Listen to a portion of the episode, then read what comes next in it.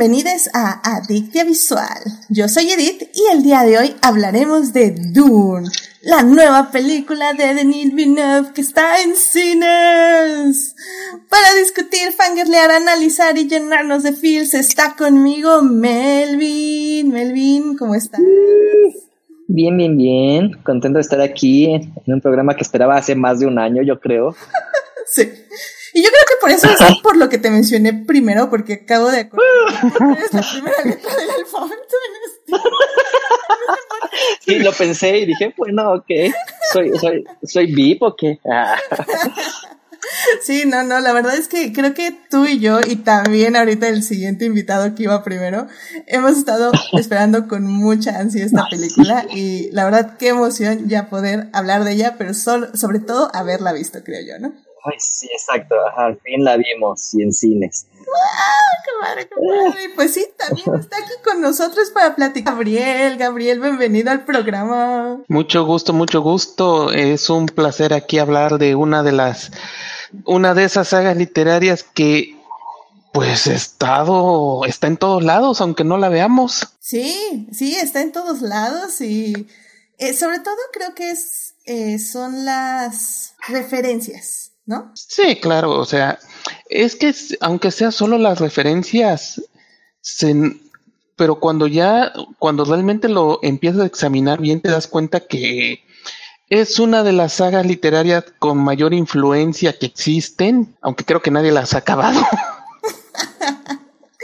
Ah, sí, definitivamente, definitivamente. Eso, eso lo, discutiremos definitivamente. Y alguien que, por cierto, no ha acabado de leer la saga, y sí, la estoy quemando, es definitivamente nuestra siguiente invitada, Monse. Monse, ¿cómo estás? Yo estoy muy bien hoy. La verdad es que no shame por no haber terminado el libro todavía. Prometo hacerlo, porque la verdad es que creo que sí empecé tarde cuando empecé a ver todo esto de la película. Dije, ah, pues, ¿por qué no voy a leer el libro? Pero pues no me imaginaba, yo sí me imaginaba algo así como, ah, lectura ligera y, oh, sorpresa, no es lectura ligera.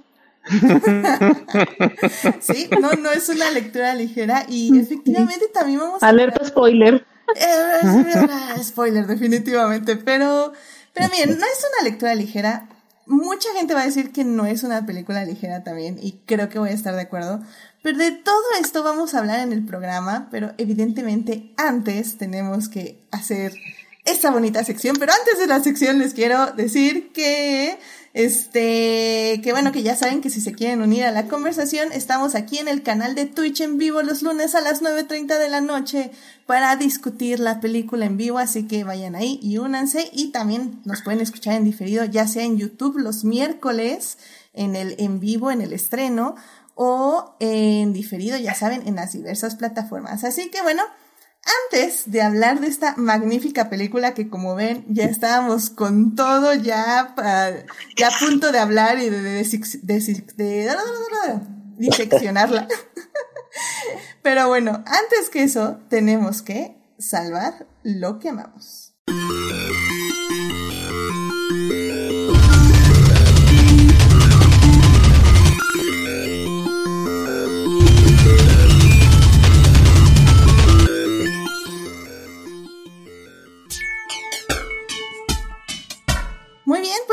Aquí para salvar lo que amamos. Gabriel, ¿a ti qué te gustaría compartir con el público esta semana? Este fin, el fin de semana pasado se estrenaron dos series animadas de Netflix.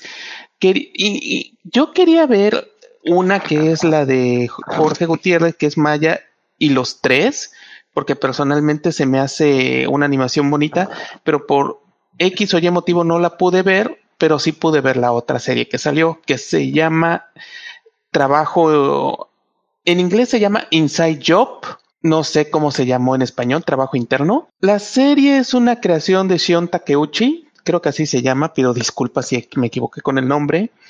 Es una serie que empezó a hacer un poco de, tuvo un poco de publicidad porque uno de los ejecutores, productores ejecutivos es Alex Hirsch, el creador de Gravity Falls aunque él ya tuvo que aclarar que solo está ayudando a crear la serie, no es una serie suya.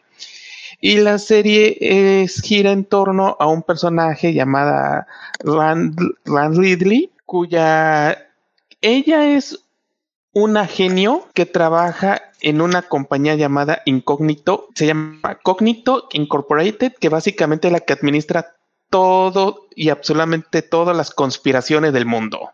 O sea, en ese universo existen los reptilianos, existen las sociedades secretas, el gobierno controla el crimen, o sea, es todo así, este, como se dice, toda conspiración habida y por haber tiene una razón de ser. Y, o sea, básicamente dice, los reptilianos están en guerra con la Atlántida, en la Luna hay nazis espaciales, sí hubo una filmación del alunizaje, pero fue porque este, los astronautas originales se volvieron locos y crearon un culto sexual en la Luna.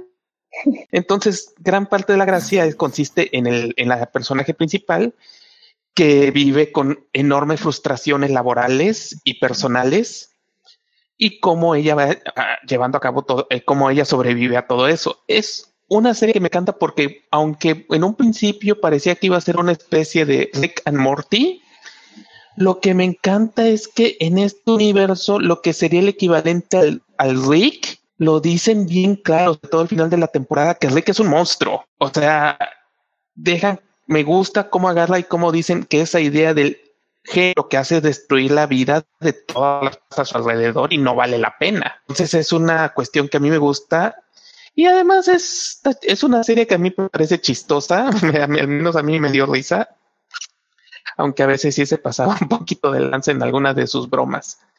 Uh, yo personalmente la recomiendo, salió en Netflix, son 10 episodios por ahora. Pues yo creo que está interesante, que al menos está chosa como incluso inspiración existe, hasta los terraplanistas son considerados unos idiotas. Ok, ok, ok, perfecto. Suena, suena, suena, suena, definitivamente. Vamos a ver qué tal. Entonces es la serie Inside Job que está en Netflix, ¿verdad? Inside Job. Ajá. Perfecto, muy bien. Pues muchísimas gracias, Gabriel, por traer esta recomendación al programa. Melvin, ¿a ti qué te gustaría recomendarle al público esta semana? Pues más que recomendación, ¿ya vieron el cambio de Will Porter como Adam Warlock? Seguro Monse sí. Que puso a internet todos como, wow, ¿qué está pasando? Obviamente, es así como de... Porque yo empecé a ver quejas así de, ay, pero ese que es el del meme, y yo así de, ah, pero lo has ya creció. Ajá, ya creció, wow. Y creció muy bien. Yep, yep, así es. Eso es todo. Corran a ver ese globo. o sea, mira, la verdad tengo que buscar porque no tengo idea de qué están hablando. O sea, por favor me envías la imagen o lo que sea. Sí, sí, para sí. ponerlo en redes, porque ahora sí, ¿no? No tengo ni contexto ni nada. Pero, pero ¿qué? Wow, sorprendió. ¿en qué, contexto es o, cómo? ¿De, ¿De qué? Verlo y entenderás. Bueno, si ubican a Will Poulter o más o menos. No. Claro que sí. Ok, e, es, es este el chico de las cejas raras, así se le conocía en su adolescencia. ¡Ah! ¿El del meme de ¿a ustedes les pagan? Ajá, los memes de de los niños de, ah, ¿ustedes les pagan? Sí, sí, sí, sí, sí. Y de repente pues sale, él va a ser Adam Warlock y es como, hmm, ¿será? Y de repente sale una foto y fue así de, oh, sí, sí será. Ah, sí, ya, ya, ya entendí 100% a qué te refieres. Y sí, sí vi la foto y... Sí, es, es, es ese momento Neville Logotom, ¿no? Como el actor de Neville Logotom, así de, ah, ese cuate que... Y cuando lo ves como, ¿what? Hay gente que envejece como el vino, caray. Así que es la, adolescencia, ¿qué le vamos a hacer? o, ¿No lo fue lo que le pasó lo mismo al niño de Stuart Little? Eso no lo La última vez que vi ese niño de Stuart Little ya parecía levantapesas, ¿no? Ajá, de repente era físico-culturista o algo así. Fue así como, ok. Bueno, pues, pues, ya saben, pásenos sus fotos, este, de, de grow, de cómo, de mejora, este, y a ver si se comparan con, con este chavo que, pues sí, está difícil, pero está, fue, fue muy impresionante, tienes toda la razón, Pero bueno, muchas gracias por compartirnos esto con el público. Este, Monse, ¿a ti qué te gustaría compartir con el público esta semana? El mío, como siempre, obviamente va a ser algo más depresivo. Bueno, no, no, no depresivo, pero la verdad, eh, bueno, vi que la semana pasada tuvieron un programa de Ted Lasso, no, hace dos semanas, creo. Sí, de Ted Lasso. Eh, y algo que me gustó mucho de la temporada de Ted Lasso fue precisamente cómo van tratando el tema de salud mental en los deportes y que este tema cada vez se ha ido tratando más, pues ahora sí que en el mundo real, ¿no? O sea, lo vimos en los Juegos Olímpicos y todo esto, pero durante la semana salió un jugador de fútbol americano, es eh, Lane Johnson, y él había estado alejado de, ahora sí, de, de las canchas y todo, precisamente porque sufría de ansiedad y depresión, y en la semana sacó una carta de que diciendo, ¿saben qué? Ya voy a regresar a sufrir de esto y esto. Entonces a mí me, como que me da un rayito de esperanza ver cómo ya no son solamente mujeres o ciertos eh, atletas, sino, o sea, si ves a un jugador de fútbol americano, o sea, obviamente grandote, fuerte, ¿no? Y todo esto, machote. Y hablando de estos temas, creo que, creo que es importante.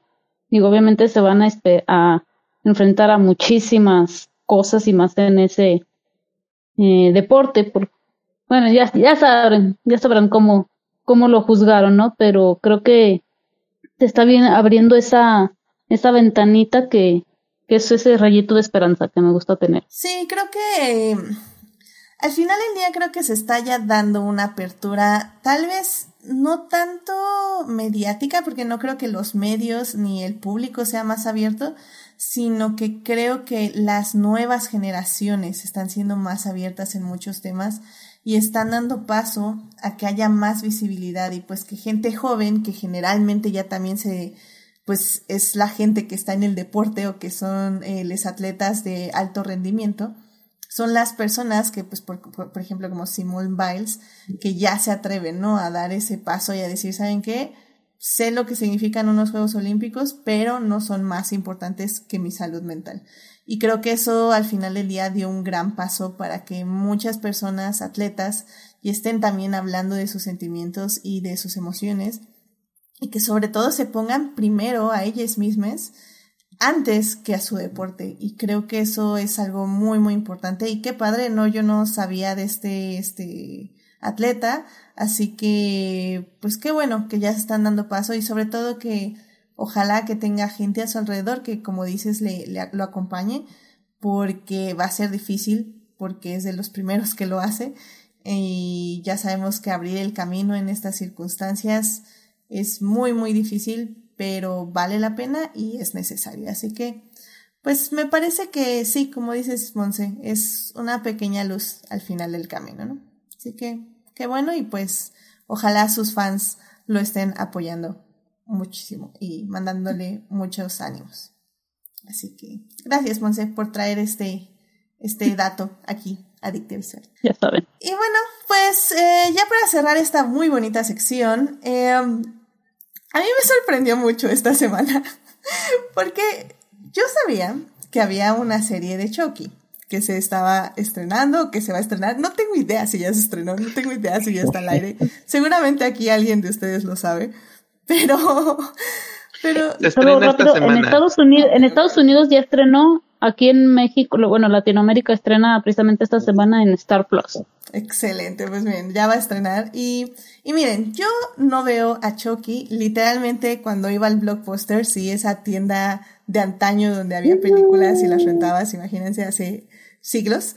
Este, imagínense, cada vez que veía la portada de Chucky, yo saltaba. O sea, a ese nivel es un trauma PTSD, porque sí, es un trauma por culpa de una persona, así que efectivamente tengo un trauma con esa, esa figura, ese muñeco. Pero me estoy seriamente cuestionando si tengo que superar ese trauma, porque resulta que Chucky es un aliado LGBT, porque salió, se filtró esta semana en, en las redes esta escena donde básicamente está hablando con el niño, el protagonista de la serie, y, y, le dice, eh, creo que, creo que el niño le dice como soy gay o algo así, y Chucky le dice, ah, sí, mi hijo es género fluido. Este, yo, sí, yo sé de esas cosas. Y le dice, ¿y qué? ¿Y estás bien con eso? Y Chucky le dice, claro que estoy bien con eso, no soy un monstruo. Y así como, y así como, wow, Chucky es aliado LGBT, no lo puedo creer, me parece increíble. Y luego salió la siguiente escena que, bueno, filtraron ahí en mi, en mi Twitter, donde también Chucky se declara fan de la serie de Hannibal, así que, y que dice que qué lástima que la cancelaron. Y así como, no puedo más. Esta serie tiene todo mi apoyo, mi cariño incondicional. Y ahora no sé cómo la voy a ver porque no puedo ver a Chucky, pero ahora tengo que apoyar a Chucky porque no solo es aliado LGBT, sino también es este Fanival. Así que ya, no puedo más. Chucky, forever, este Team Chucky, fan de Chucky. Este, cuando guste, Chucky puede matar. Chucky Liver. Chucky Liver. Porque sí, Chucky puede matar gente, pero no es un monstruo. Así que amen a eso y que vivan los caníbales y al parecer Chucky. Ay, no, no, no. En serio que. Es que, de hecho, desde la película esta donde debuta el hijo de Creador es este, no sé si, sí sé que es LGBT y ya desde entonces pues agarraba y ya le metía esos temas a las películas de Chucky. Pero como son las que salieron después, salieron sobre todo en cable, ya no son las que salieron en cines, como que pasaron más desapercibidas. Sí, sí, es que creo que al final del día sí han sido como demasiado subgénero, ¿no? Por decirlo de alguna forma. Es como un subgénero de un Es un subgénero de un. exactamente, exactamente. Subgénero. Así que terminamos esta sección. Vámonos ya a lo que tenemos que hablar, que es de cine.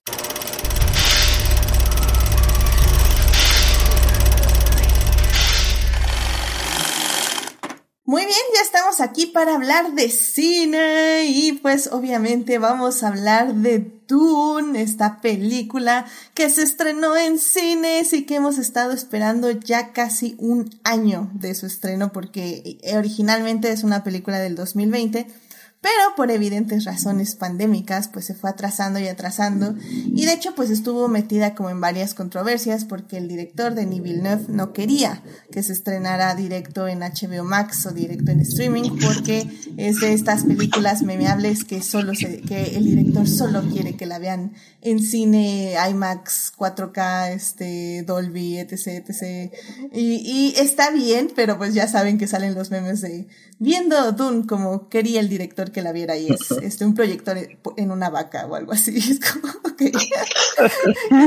me, me, me, dio risa. Eh, pero bueno, um, Dune, bueno, ya como dije, eh, la dirige Denis Villeneuve. Está, eh, pues básicamente es una producción muy, muy grande, Estados Unidos, Reino Unido, Canadá y Hungría. Está basada en la novela de Frank Herbert. Y pues se sale un básicamente el encaso que se compone por Timothée Chalamet, Rebecca Ferguson, Dave Bautista, Stellan Skaggart, Charlotte Ramping, Oscar Isaac, Zendaya, Javier Bardem, James Momoa, etc, etc, etc. Y está cañona. Evidentemente es una película compleja, eh, tanto para hablar como para discutir, como para que la vayan a ver.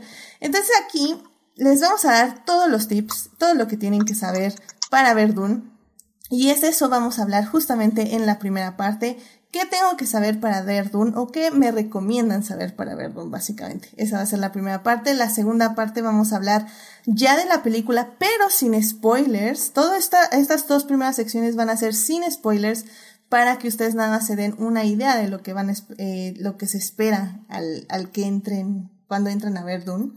Y ya la tercera parte vamos a hablar de la película ya con spoilers y pues básicamente diciendo momento a momento todas las, cada una de las visiones de Zendaya, con Zendaya vamos a describirlas de pi a pa porque necesitan un análisis profundo. Así que, en fin, eh, sin más, vámonos a la primera parte. It is not a donut hole.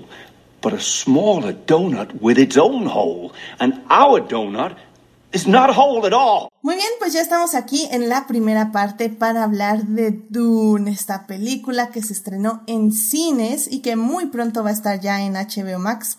De hecho, en Estados Unidos creo que se estrenó simultáneamente, si no mal recuerdo, porque pues por eso ya de hecho la pueden encontrar en medios alternativos.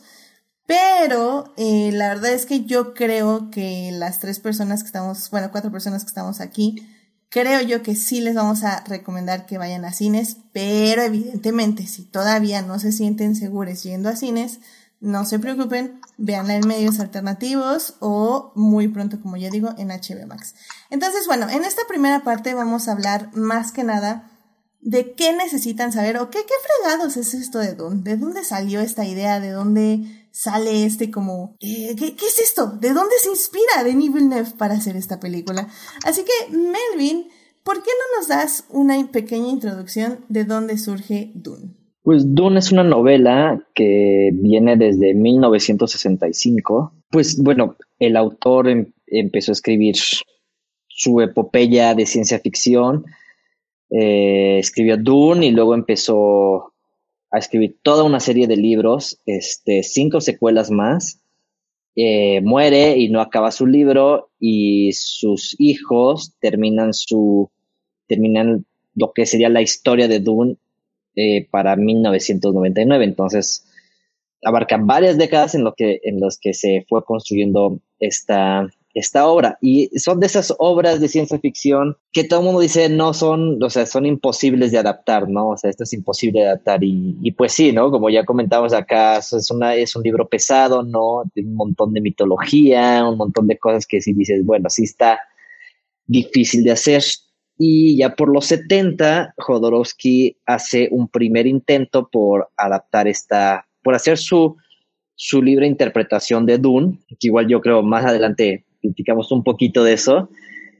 Eh, pero bueno, es, su idea es una idea bastante ambiciosa, bastante imposible, que, este, que dice, no, no, no, como que por ahí no va. Y además, bueno, era una época en que todavía no existía, este, apenas estaba surgiendo Star Wars, apenas empezaban estas películas de ciencia ficción, ¿no? Entonces, todo lo que había de cine en esa época era como muy serie besoso, ¿no? Este, todavía no existía Alien ni nada de esto, ¿no? Entonces, este, pues sí, en su momento fue bastante ambicioso, este, le dicen, no, no, no podemos adaptar esto, eh, y luego sale por los noventas una versión de David Lynch que pues sí respeta bastante el material, eh, pero justo creo que es uno de los grandes errores, como hacerlo tal cual copia del libro. Luego salió una miniserie que para mí creo que este, funcionó bastante bien. Eh, fueron dos temporadas. Ahí salió, en la segunda temporada salió James McAvoy antes de ser famoso. Y bueno, porque como ser miniserie, pues es como, ok, este, tenemos, tenemos más chance, ¿no? De explorar todo esto. Y y es eso, digo, creo que para, para llegar a ahorita a la película de Vilneo, este, creo que no hay que saber nada. Este, yo creo que lo mejor es llegar un poco sin expectativas, o sea, este, no tiene nada que ver con todo lo que, lo demás, o sea, con, con lo que conocemos, ¿no? Con los blockbusters de ciencia ficción más como, ¿sabes? Star Wars, Star Trek, todo eso, este, creo que Dune tiene su propio lenguaje aparte, entonces, un poco pues llegar como sin expectativas, este, y creo que a quien le guste Dune, este, puede ya, ya ahondar más en los libros, este, que son un montón y son súper densos y todo. Pero bueno, eso ya después de ver la peli, creo que la peli es, está planteada de manera que sea bastante accesible a cualquiera. Sí, sí, sí, estoy, estoy de acuerdo que que la película en sí es, es accesible, pero sí, definitivamente, como bien ya mencionas, hay mucha, mucha historia atrás. Y pues, Gabriel, eh, tú que eres fan de, pues, de esta literatura, ¿cuáles crees que son los temas que se tocan en los libros y en general y que evidentemente se ven ya después reflejados en esta película como para que el público se dé una idea de en qué se está basando la película en sus temas? Una cosa que hay que tomar en cuenta es que Dune es una serie literaria que inició de una manera muy interesante. Inició como un intento fallido de Herbert de escribir un artículo sobre las dunas de Oregon y donde se empezó a dar cuenta de la importancia de la ecología. Entonces, uno de los primeros aspectos muy interesantes de Dune es que es una historia sobre ecología, sobre la importancia del medio ambiente. Y cuando hablo de la importancia del medio ambiente me refiero a la importancia de los, de los paisajes, la importancia de los escenarios y cómo afectan la vida de las personas que viven ahí. Es por eso que un aspecto fundamental en Dune es la idea de que es un planeta desértico.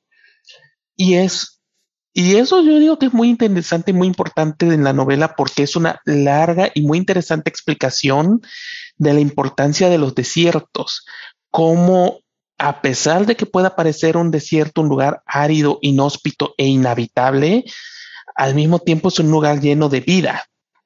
En ese sentido es muy interesante porque es una novela que habla acerca de la importancia de la ecología, de entender la ecología y cómo afecta la vida en general.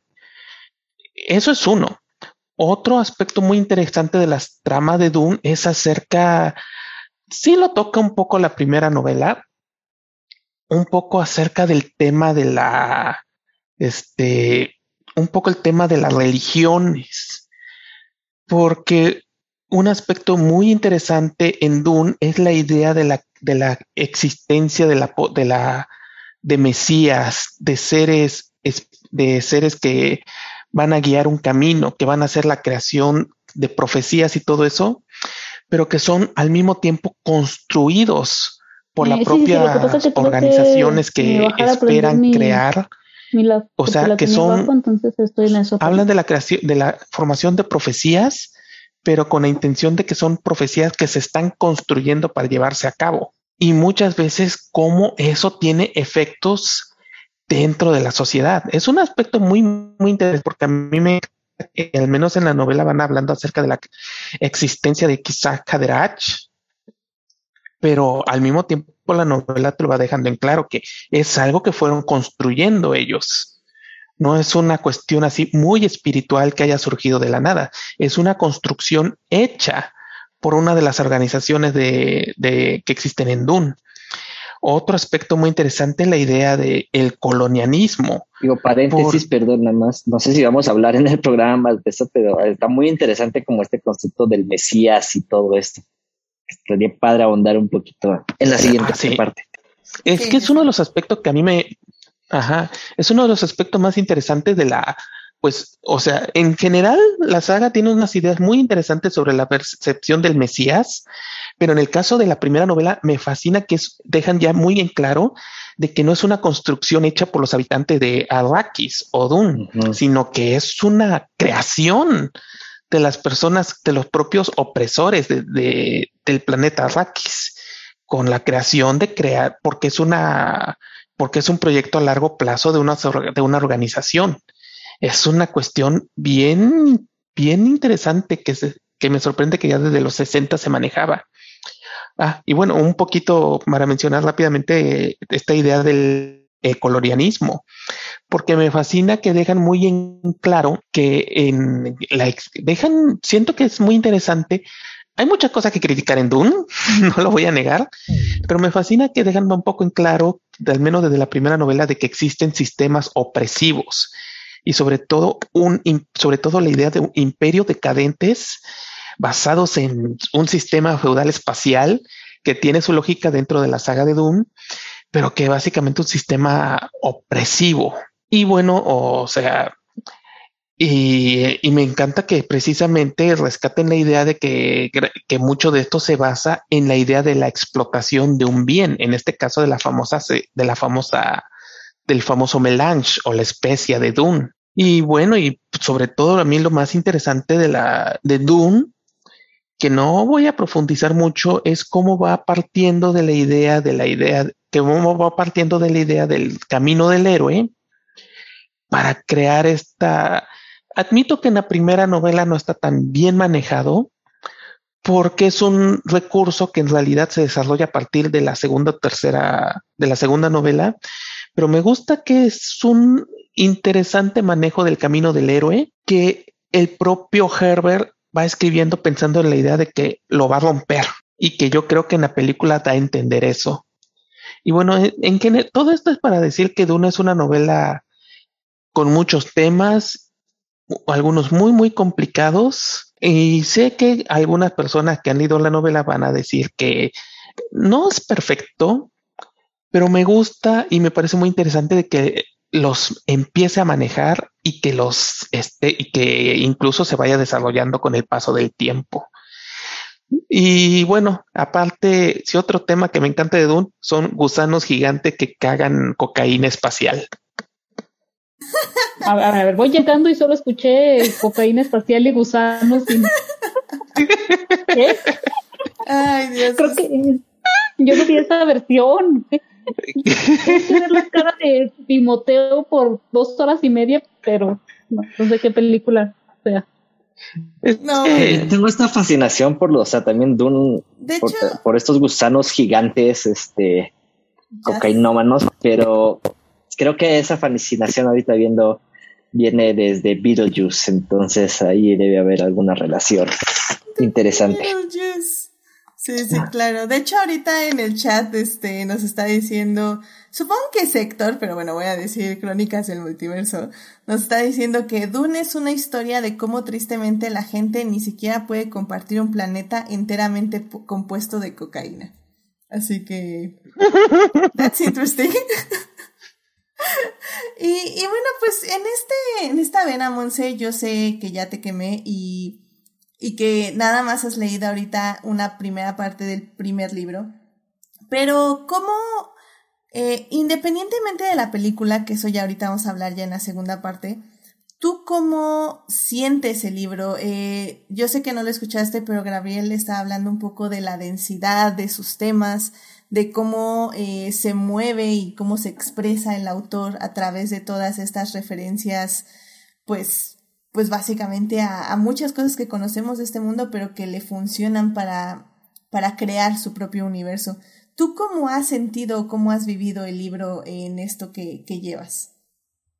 Eh, sí, bueno, a mí la verdad me ha costado, sobre todo al principio, porque pues es toda una mitología nueva, que al menos pues como yo no, no conocía, o sea, entrar en todo este eh, mundo que, que se crea, el lenguaje, por momentos pensé que estaba leyendo Cien años de soledad porque no sabía quién era cada personaje, o sea, no me entendía los, este, los nombres que, se crea. es una lectura lenguaje. densa, la verdad, pero una vez que ya te metes de lleno, creo que está, bueno, puedes avanzar más rápido.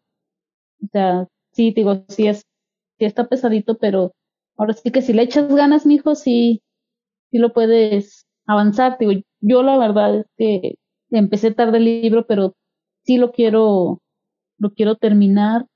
Eh, a mí me sorprende todas las referencias, eh, sobre todo religiosas, algunas sutiles, otras no tan sutiles que, que de repente hay, eh, sobre precisamente diferentes mitologías, todo esto. Eh, me gusta cómo va, va mezclando de elementos de, de todo, básicamente y crear su propio mundo. Sí, completamente de acuerdo. Y es que al final del día yo también, yo lo leí como hace, yo creo que fue como hace cuatro años, si no es que un poquito menos. Y creo que todavía tengo la sensación de ese libro, o sea, es como ustedes dicen, o sea, creo que tiene cosas muy, muy específicas que sí te sumergen en ese universo.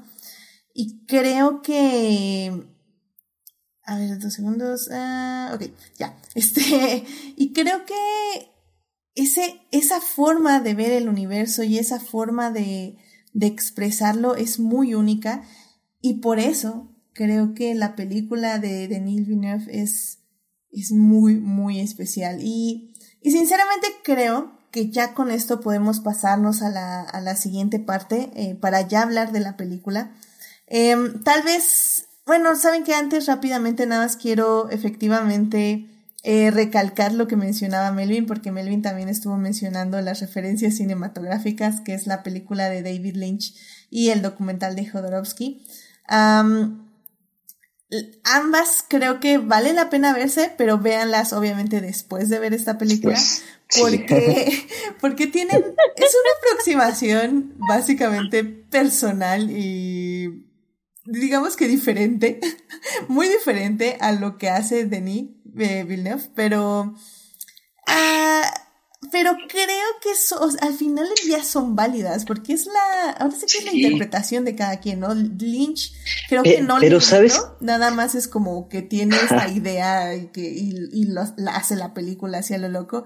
Y Jodorowsky sí sabe el libro y sí lo lee, pero como que le vale y dice, no, no, no me gustó esta historia, yo la voy a cambiar a como yo quiera. Y, y empezó a hacer su película basado en la historia que él quería ver. O sea, y básicamente iba a ser su fanfiction de Dune. Y no pudo hacerlo. Entonces creo que ambas experiencias también hablan un poco de qué tan Son difícil- experiencias. Ajá, que qué tan difícil es este adaptar este universo, ¿no? Eh, o sea, creo que creo que eso es lo que yo tomo de ambas películas, tanto la de Sí. Lynch como Pe- la de Jodorowsky.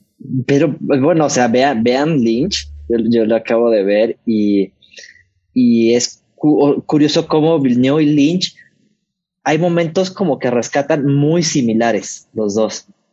Entonces, no sé, digo, hace mucho leí el libro, no recuerdo bien, pero este, o Villeneuve rescató como, o sea, o saben lo importante que es del libro, o Villeneuve copió mucho algunas partes de Lynch así tal cual, y eso es como también bastante interesante. Sí. Pero bueno, eh, pues bueno. Pero cada quien saque sus sí, conclusiones. cada quien saque sus conclusiones. ¿Dónde, dónde las podemos ver, Melvin? ¿Están en algún medio legal? No, ¿verdad? Eh, La eh, de sí, ah, la del Prime. Lynch, Y está en Prime. Yo, yo vi la de Lynch en, en HBO Max, pero yo uso VPN. No, bueno, aquí en México está en Prime. Ah, ok, perfecto. De hecho, ah, una cosa que le quiero reconocer a David Lynch, y no sé si es por accidente, pero creo que es una de las mejores recreaciones de los navegantes de Dune. Ah, ese es un tema, ajá, sí. Porque, porque Villeneuve, o sea, me pregunto cómo va a adaptar eso, que es una cosa de las cosas más extrañas de del universo, que bueno, para quien no sepa, los navegantes son estos seres que manejan las naves, que están adictos, o sea, bueno, están como en un rush de especie, entonces por eso pueden moverse por el espacio. Y es de las cosas más extrañas que existen en este universo. Entonces, ¿cómo lo adaptará Villeneuve en esta onda medio más realista, no? O sea, como sin caer en cosas raras, jodorowskianas, va a ser muy interesante. Y creo que por eso no se atrevió a hacerlo en este, en esta primera parte. Eh, hay un, si te das cuenta, en el mero principio sí se muestran algunos, un, algunos, uno de los diseños que más me gustaron eran algunos de los navegantes que están, se nota que están todo el casco hasta, o sea, que todo el casco está dentro hasta el topete de, no son los navegantes, pero creo que todo el casco está hasta la madre de la especia. Ah, sí, sí lo vi, ajá, no supe si, si ese va a ser su navegante o qué. No, no creo que sean los un navegantes, mito, por no. lo- Ajá. pero era como un acólico del gremio de los navegantes. Ajá, de eso, exacto, del gremio, ajá. Uf, bueno.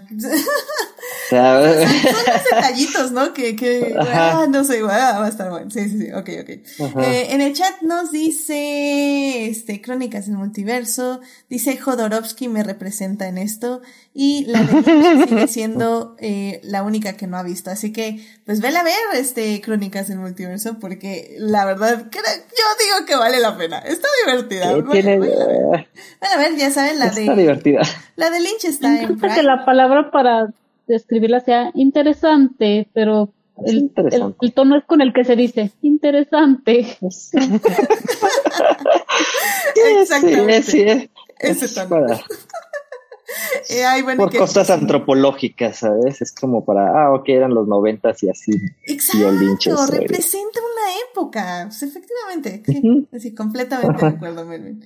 sobre explicativa y personajes muy clichés. Es Pero interesante. Pero nos regaló a Patrick. Stewart. Dale, Patrick Stewart, también ya no me acordaba. Ajá. y sale, y el, ¿cómo se llama? El que luego salió en la de Twin Peaks. Ah, sí, claro, es la musa de David Lynch. Este. O sea, y, y- y nos regaló además, nos regaló una de las escenas, nos salió una megarola cuando, una megarola con los gusanos.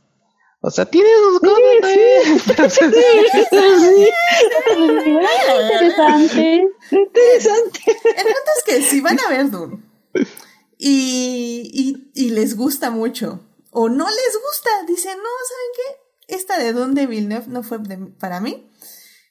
Pero me gustó la trama. Vayan a ver la de Lynch. Pues, ¿por qué no? Ven una cosa diferente, lo mismo, pero diferente. Y luego se buscan. No, no, como para zonas Igual, lo mismo, pero O diferente. sea, para, para un estudio antropológico, así como que las de Lynch. Pero si te gusta el tema y dices, no, no, no, lo necesito como digerido y todo, vean la miniserie. Ah, Ya si dicen, está chido, pero la verdad así, a ver, pero me aburrí, vean a Jodorowsky lo que pudo haber hecho.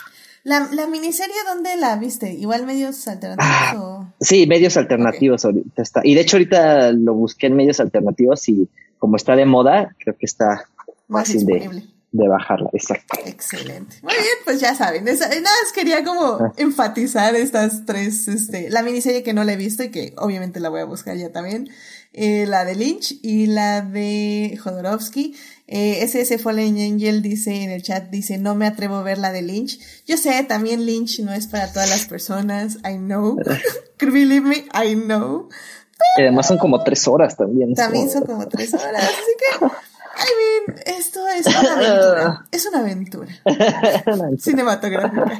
Bien. Pero bueno, pues bueno, pues ya vámonos a la segunda parte para ya empezar a hablar de la película. Así que vámonos para allá. Blow that piece of junk out of the sky! Muy bien, pues ya estamos aquí en la segunda parte para seguir hablando de Dune, esta película que se estrenó en cines este eh, jueves. Realmente tiene nada más un fin de semana. En la primera parte les hablamos del libro, este, hablamos de los temas, también hablamos de las adaptaciones tanto cinematográficas como televisivas que ha tenido el libro. Y pues ahorita ya vamos a hablar 100% de la película que se estrenó dirigida por Denis Villeneuve. Esta película, eh, más bien en esta sección no vamos a hablar con spoilers. Se me fue la cortinilla.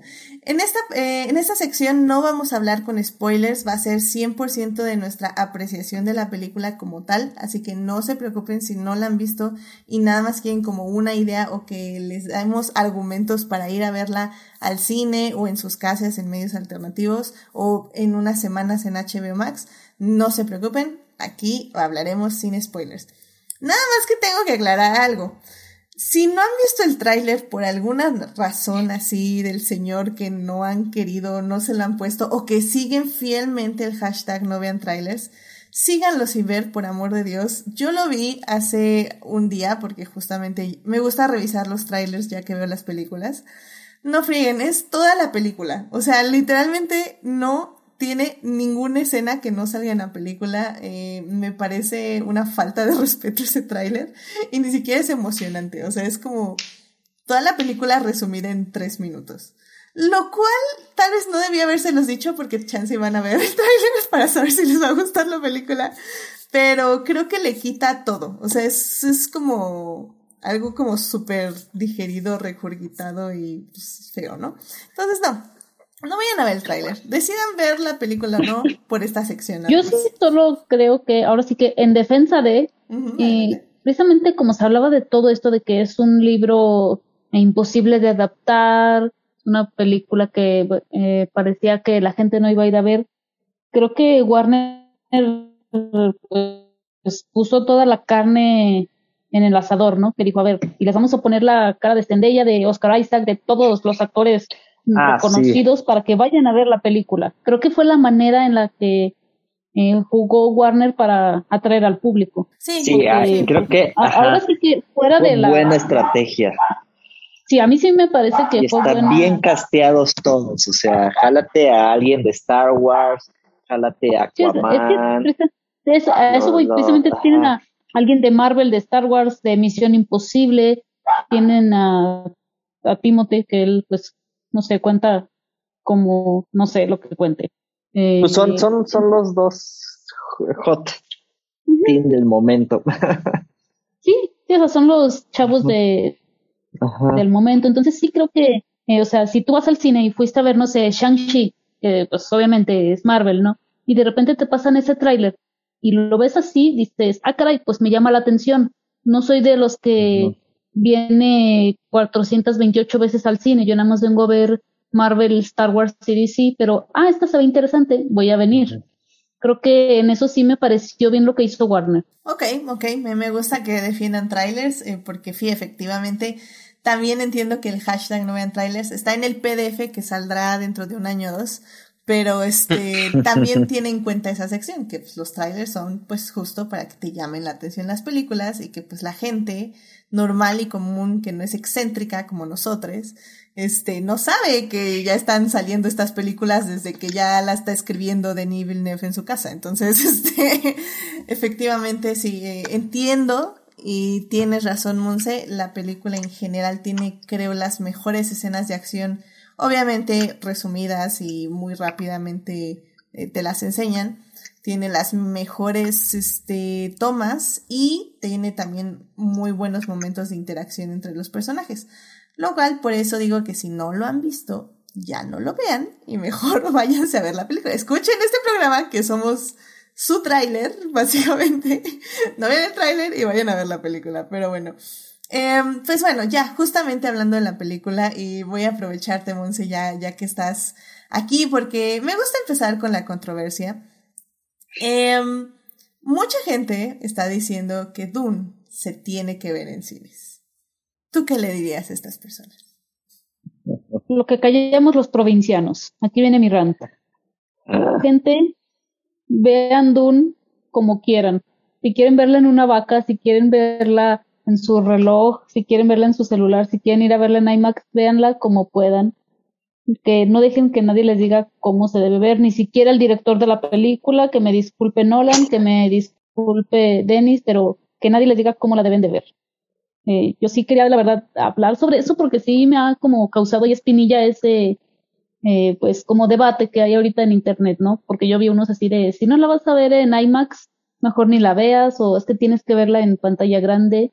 Y pues a mí me, me mueve porque por años hemos hasta romantizado todas estas historias de, Tarantino y todos estos directores, ¿no? De cómo eh, cuentan que empezaron a, a ver cine eh, y ahora sí resulta que nos hacemos los, los puros y queremos que únicamente se vea en, de cierta manera. Que ojo, yo digo que probablemente sí sea la mejor manera, pero no es la única y no tiene que ser así. Efectivamente.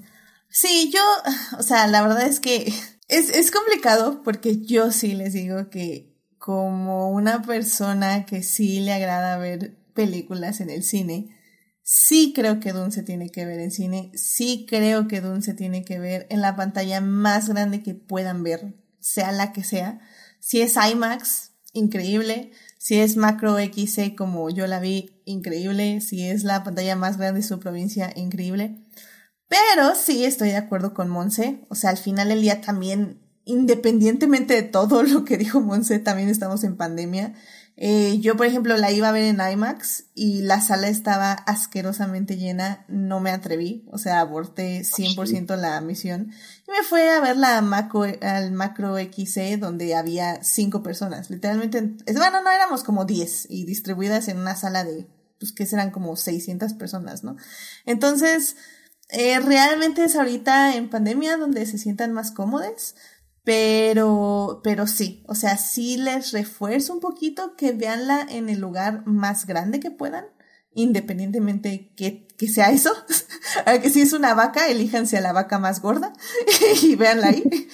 Porque sí, yo creo que esta es una película que se tiene que disfrutar muchísimo, porque independientemente de todo lo que vamos a hablar de la historia de los personajes, de los contextos socioculturales, etc., etc., eh, lo visual es espectacular.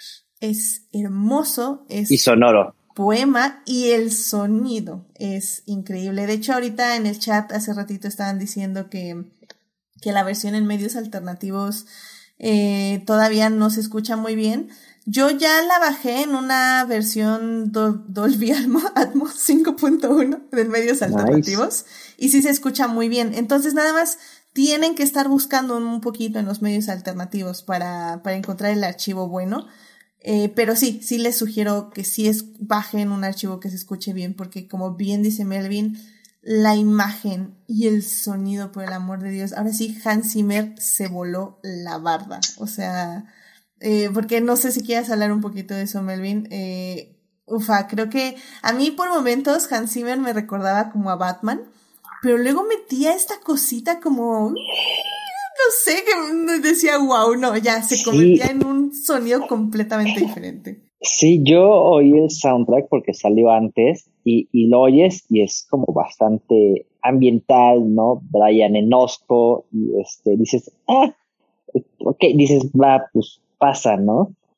Eh, pero ya oírlo, con, o sea, contra la imagen es de esos soundtracks que, que, que quedan con la imagen, ¿no? O sea, a mí me sorprendió eso porque era como, ya lo había oído, pero oírlo ahí, este, con todo el volumen así, a todo lo que da y, y, con las imágenes impresionantes del desierto y las naves y todo, fue así como mind blow. Y de hecho, sí, a mí, a mí el soundtrack que me recordó mucho eh, fue el de Black Hawk Down, que también de repente juega como con estos sonidos extraños que de repente mete, pero muy como tradicionales, ¿no? Digo, en, en, en, esa peli, pues es África, este, África musulmana, entonces, y reinterpreta todos esos sonidos. Y aquí fue, fue lo mismo, ¿no? O sea, o sea, sí puedes decir, estos son los sonidos del desierto. Entonces, y del desierto espacial, entonces está muy chido lo que hacen con el sonido, ¿no? Y, porque creo que es eso, o sea, más que creo que fue la apuesta de Villeneuve. Este, más que apostar por la historia, que de repente los diálogos son como algo sobreexplicativos, es como de, bueno, pues sabe que no puede explicar todo ese mundo, entonces, o sea, le apostó todo a lo visual y auditivo, o sea, para que sea justo esta experiencia, ¿no? Y, y creo que, o sea, para mí, este, yo sí, yo sí digo, bueno, si tienen la oportunidad de verlo en IMAX, corran, ¿no? Digo, a mí me queda aquí a dos cuadras, entonces, pues, no ir a IMAX sería un crimen. Pero sí, o sea, véanla en el formato más grande posible. Este, porque creo que lo que a lo que le, le juega Villeneuve es a que se vuelva esta experiencia espacial, ¿no? Este, yo siento que si lo ves como por la historia, pues no, no, a mí, a mí no me parece que hay como mucha historia. Yo porque ya me eché los 10 libros de Dune, ¿no? Y este, ya me sé todo, ¿no? Entonces, este, ya, ya me sé la historia, ya sabía qué espera, ya sé hacia dónde va.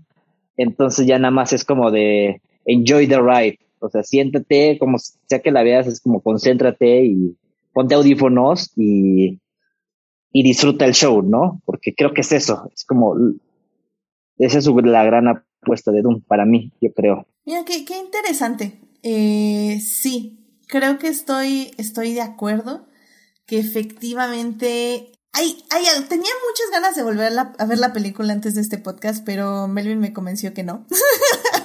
que la vea en este, otra vez en cines en lugar de, de, verla en medios alternativos. La bajé porque sí quería revisar algunas escenas y por eso sí ya la tengo, pero bueno, el punto es que sí, tengo mucha curiosidad de cómo personas que no han leído los libros eh, sintieron esta película eh, en, en, justo en cuestión narrativa.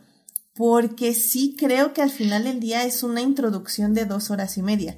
Porque bueno, la película dura dos horas y media. Es, es, un, es una película larga en los estándares de, de las películas de ahora, eh, de las películas normales, se podría decir, porque ya sabemos que las épicas duran esto, este, dos horas y media. Y esta es una película épica. Y digo, yo sé que Gabriel, tú ya leíste los libros igual que Melvin, ya sabes absolutamente todo, pero tú, tú, o bueno, no, no sintieron, eh, tanto Gabriel como Melvin, eh, que no sabían cuándo iba a cortar la película. O sea, siento que a mí se me hizo muy larga. Porque yo decía, ah, aquí ya la va a cortar. Y seguía, ah, aquí ya la va a cortar. Y seguía. Y yo, ¿cuándo la vas a cortar? Mm, medio me imagino. Bueno, medio me imaginaba. Y este, pero lo que todo el mundo, todo el momento me distrajo fue más bien como de, va a acabar en un momento no tan climático, bastante anticlimático. No hay manera de que, o sea, según lo que recordaba de los libros era, no, creo que esto no se va a poner más climático. hacer algo decepcionantes. Y sí, creo que sí pasó un poquito así. Yo recuerdo que cuando estaba viendo la película, antes de ver la película, yo fui con la idea pensando y diciendo, ya sé dónde va a acabar.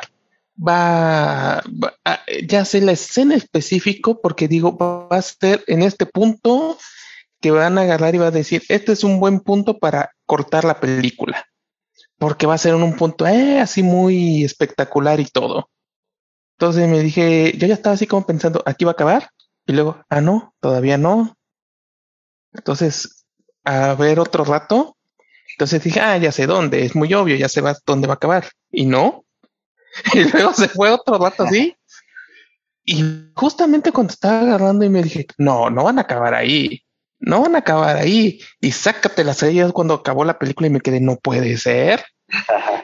Eh, en parte me parece muy interesante y muy valiente del director, de Denis Villeneuve, porque en efecto yo diría que cambia mucho el feeling de Doom a comparación de otras películas que le ayuda a dar, a ampliar más ese aire más introspectivo, más de reflexión, más de, digamos que cambia mucho el, las sensaciones que da la película, pero al tiempo me quedé así, "Ah, caray, ¿cu- ¿cómo le dieron permiso de acabar en este punto tan anticlimático?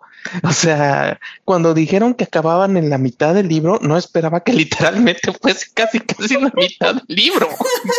Literalmente lo partieron en dos y dijeron, toma, es la mitad, Como- acábalo ahí. Como página 527 y entonces, fin. Exacto. Es que, ¿sabes qué? Yo ya medio lo esperaba ese porque justo la serie acaba ahí. Mm. Entonces dije, ah, creo que va por ahí.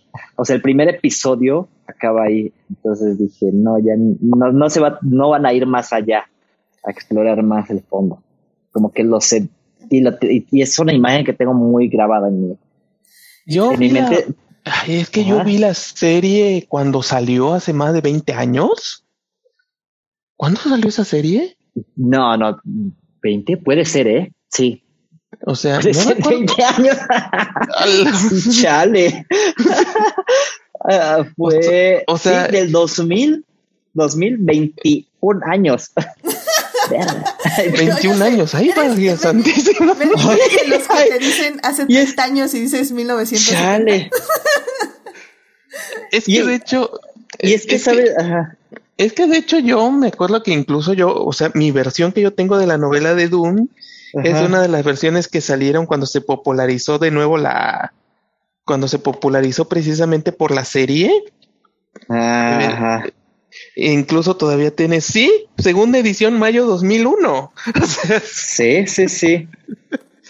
entonces, la verdad, yo no he visto la serie en más de, ay, yo O sea, la tengo clavada, ajá. O sea, tal vez unos 15 años que la volví a ver porque me acuerdo que me gustó mucho la actuación, sobre todo de Ian McDermott. Y pues luego, luego es que sacaron las, las continuaciones de las miniseries. Pero la verdad, Sí. yo no me acordaba, yo no me acordaba de la miniserie. Entonces, para mí, yo iba en seco. Mi referencia era Ah, bueno. el libro. Mi Es referencia sí era el libro. Ajá, mejor. Porque yo sí, o sea, yo sí cla- me tengo clavadas escenas de la serie y, y pues la verdad los efectos están bastante chafas. Es todo contra green screen, ¿no? Entonces, sí fue un poco, o sea, ver a Villeneuve y decir, ay, qué bueno, gracias por estos efectos. Fue así como, qué bien, ya 20 años se siente, se siente la diferencia. Y, y digo, Y- justo ya, ya es que ya nos estamos justo adentrando a un tema que creo que ya vale la pena hablar ya con spoilers en la tercera parte, porque si no vamos a seguir siendo personas muy crípticas de a qué nos referimos, y definitivamente no, no queremos seguir así. Eh, entonces nada, voy a cortar tantito este tema para ya hablarlo ya con más a fondo en la tercera parte. Y a mí me gustaría nada más saber justamente cómo Monse, tú cómo sentiste la duración de la película, porque creo que al final del día es algo que en esta época actual a muchas personas, a muchos, muchos espectadores, eh, les preocupa por esta manera de que ahora ya el consumismo tiene que ser como menos duradero, ¿no? Entonces, si bien a nosotros que no, le, leímos el libro, eh, nos pareció un poco larga. Eh, a mí me gustaría saber, Monse, a ti cómo te pareció la película, eh, la duración de la película. Sí me pareció un poco larga de más porque hubo partes en las que sí dije, esto ya, esta parte ya se me hizo pesada, era como algunas partes hasta reiterativas o hasta contemplativas, algunos que, escenas que decías como que duró dos minutos, pero esos dos minutos se van acumulando y se hacen veinte, ¿no? Eh, pero en general creo que la duración está bien a secas, creo que eh, sí pudieron a lo mejor recortarla una media hora, pero tampoco es algo que creo que, que le vaya a jugar en contra, como a otras películas que hemos visto últimamente que duran tres horas y ya eso es algo, un punto eh, en contra para ellos.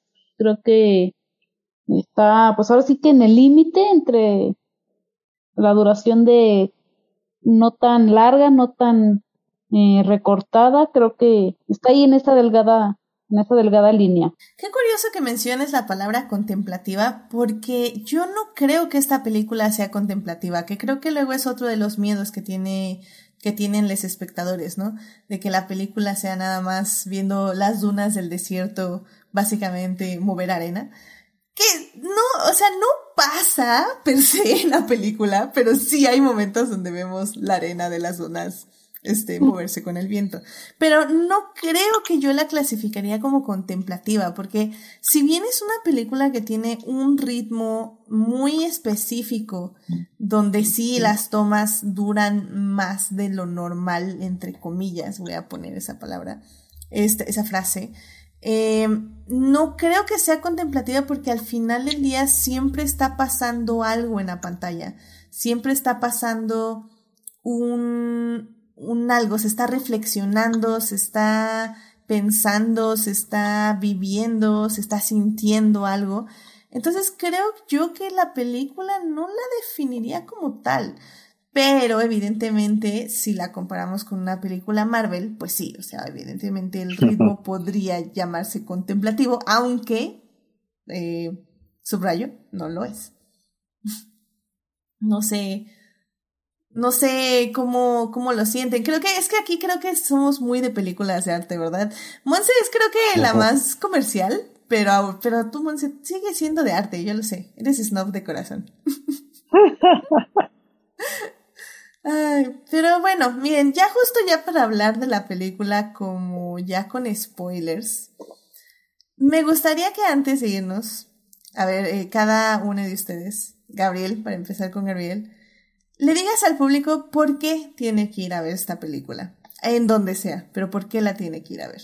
Si a mí me dijeras una razón por la que vale la pena ver la película, es una de las razones por las que Villanueva es uno de mis directores favoritos y es que yo creo que a nivel cinematográfico, o sea, al menos en lo visual, es uno de los directores que cuando lo veo en pantalla, no importa si es pantalla chica, mediana o en IMAX, es uno de los que me presentan las imágenes más vivas que he visto en la pantalla.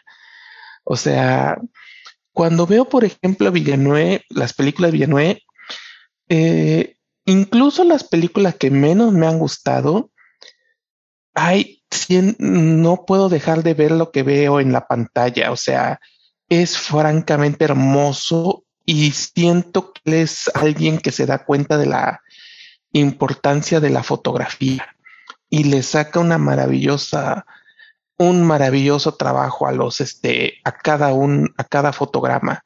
Por ejemplo, una escena que, bueno, ligero spoiler, la escena de cuando aparece la Benny Gesserit llegar a la a la a, ver a, a Paula Trade, la escena, la manera como maneja el movimiento de luces y la manera como las mujeres estas todas cubiertas de negro van caminando frente a la pantalla es simplemente tan aunque es una imagen muy oscura, es tan hermosa que es así de que me quedaba wow, o sea, no podía dejar de verlo. independientemente, o sea, yo soy fan de Dune, me encanta toda la cuestión de la intriga, me encantó, me encanta todo el elemento muy del intriga que hay detrás de toda la trama de la película, cómo se va construyendo tan descaradamente, aunque no con tanta en, aunque suene extraño porque la novela es pura exposición, todas esas escenas, pero o sea, independientemente de que todo eso me gustó, me gusta, de por sí me iba a gustar, era ver Villeneuve siendo Villeneuve, es la verdad, me encanta. Claro que debo decir que creo que soy una de las únicas personas que ha visto más de tres veces la de su versión de Blade Lawyers. Así que soy fan. Yo la vi nada más dos veces y sí la vería otra tercera vez, así que no te preocupes. Sí, dos o tres. Pero hay que estar en un mood para ver Blade Runner. Sí, creo que hay que estar en un mood para ver cualquier película de este director. O sea, no, no es como que, ay, mira, el sol está en lo alto, este, me encanta, voy a ver a Rival. O sea, no. O sea, tienes que estar así como, como en un mood muy, muy específico, en general, en todas sus películas y, y creo que por eso es uno de los mejores directores que tenemos ahorita en este momento, porque, wow, o sea, escena por escena, pero bueno, todavía no, no es mi parte, entonces, este, pues Melvin, ¿por qué el público tiene que ver Don? Pues aquí inserte meme de Tarkovsky con el cinema poético, no me acuerdo cómo va, pero es que es que es eso, es, es, es poesía. Este, ahora sí que yo podría decir, esto es cine, ¿no? Este, mm, sea, esto no lo vas a ver en otro, eh, de otra manera y, y ya tiene, bueno, en todas, ¿no? Pero acá, acá yo siento que es como más un, justo un lenguaje cinematográfico más puro, o sea, porque justo de narrativa, pues no quiero decir se queda corto porque suena medio feo, pero, pero sí sé que es como no, no es lo importante y se ve que nos puede transmitir muchas cosas a través de la imagen y se nota, o sea, sí tiene una percepción muy buena de decir, ok, yo como director quiero hacer, o sea, estoy hablando de una ópera espacial y por lo tanto mi primer formato es el IMAX y cuando lo ves en el IMAX dices, ah, ok, ah, se entiende, ¿no? O sea, te quiere hacer sentir pequeño, ¿no? Y por eso estas estructuras gigantescas, o sea, a mí hay, hay como varias escenas que me volaron la cabeza. Una de ellas fue justo cuando llegan a Rakis en estas naves gigantescas y, y, ellos se ven como pequeñitos y entonces ves la inmensidad del desierto, pero también ves como todo este avance tecnológico que existe en ese futuro de estas naves gigantescas, ¿no? Y, y sí te, te, hace sentir pequeño, ¿no? Y, y, por eso creo que este es como, eh, o sea, eh, es como uso de imagen y sonido más puro, ¿no? Porque te quiere hacerte sentir algo, quiere hacerte sentir que estás ahí en Dune. Y, y creo que por eso vale la pena ver este tipo de peli, ¿no? O sea, y se siente muy Villeneuve esto, ¿no? O sea, yo sí constantemente regresaba a Blade Runner y a Rival, ¿no? Así como decir, ok, todo este camino llegó hasta acá, incluso Sicario, ¿no? Este, mucho fue así como, órale, ¿cómo pasas del desierto de México al desierto de Dune, ¿no? Y, y, neta está muy cabrón este director, ¿no? O sea, creo que es de los directores ahorita que, que hay que ver, ¿no? Y creo que por eso vale la pena verla, porque es como todo un espectáculo. Amén, amén. Monse, ¿por qué tiene que ver el público esta película? Creo que ya dieron las eh, razones más cinematográficas, ¿no? O sea, vamos a verla eh, por el espectáculo visual, porque estamos ante probablemente uno de los mejores directores de, de los tiempos modernos. Pero gente, si todo eso no les llama la atención, vayan aunque sea a verlo por el taco de ojo. O sea, estamos hablando de una película con Oscar Isaac, con Rebecca Ferguson, con Jason Momoa, con ah. Timothy Chalamet, con Chis pasos cada que parpadeas de Zendaya, ¿ok? Eh, eh, sí, cierto, iba a decir eso. eso también, porque al público, este, en general hoy en día, este, aunque les guste hacerlo ver como algo malo, nos encantan ver las, las franquicias y nos hemos estado entrenando por años con Harry Potter, con El Señor de los Anillos, con The Hunger Games, esta es una nueva franquicia y nos encanta ir y precisamente que nos dejen con este gancho como nos pasó ya con eh, hace 20 años con El Señor de los Anillos, que yo recuerdo eh, mucha gente estaba así como, ¿por qué se termina así? No sé qué, y el siguiente año, ah, por eso se terminó así. Eh, por eso, este puede ser el inicio de algo nuevo, algo grande, eh, porque creo que incluso hemos cambiado como público en general, y esto es algo que la voy a mencionar porque yo insisto en que es muy, muy importante eh, en este siglo XXI, en la cultura, para la cultura pop, que es Game of Thrones. Que si pudimos aguantar Game of Thrones, creo que eh, nos entrenó para esta, esta nueva saga. Entonces, creo que hay muchísimas razones para, hay más razones para ir a verla que para no ir a verla. O sea, les digo, ya sea por lo visual, por que les gusta el director, por el taco de ojo, porque es una franquicia, incluso porque sean fans de Zimmer, que creo que hace su mejor trabajo desde, desde Inception. Sí, sí hay muchas razones para ir a verla. Excelente. Sí, eso, eso iba a decir, eso me faltó. Pero spoiler alert, entonces tápese los oídos. Pero, wow, es, es- es- o sea, casi muchas escenas son como cuadros así en sí mismo. Pero, pero esa, esa parte donde, donde está Oscar Isaac, este, frente al varón, este, desnudo, y es como, wow, esto es wow. Mm. Sí, no, un Exacto, eso. definitivamente. incluso, gente, incluso así como Netflix, como Netflix obligó a muchos a ver el juego del calamar, véanla porque van a empezar a salir memes. Entonces yo ya empecé a ver eh, que están usando el meme de cuando eh, le dice esta Charlotte, creo que tanto tanto talento desperdiciado en un hombre. Es así como, I feel you, sis, I feel you. O sea, para, es para, por cultura general vayan a verla, así de simple. Literalmente solo quiero ver el juego del calamar por cultura popular. no lo quiero ver por otra razón. Que, Ven, es, es por presión social. mira, qué, qué- qué buenas razones. Pues miren, Héctor en el chat eh, nos ha dicho muchas cosas que ya quiero retomar en la tercera parte, pero él dice, sigo sin ser fan de Dunas ni de esta película. Y no le gustó, qué, qué, qué cosas, pero dice, pero hay que verla porque está bonita y Timoteo Dunas y el resto son bien carismáticos. Y sí, creo que ya lo vamos a hablar más en la tercera parte con spoilers, pero creo yo que es un gran casting, que es algo que mencionamos como muy de pasadita. Es un gran, gran, gran casting. Tiene muy buenos momentos de interacción que son muy breves, pero al mismo tiempo eh, el director logró que fueran muy poderosos y muy significativos.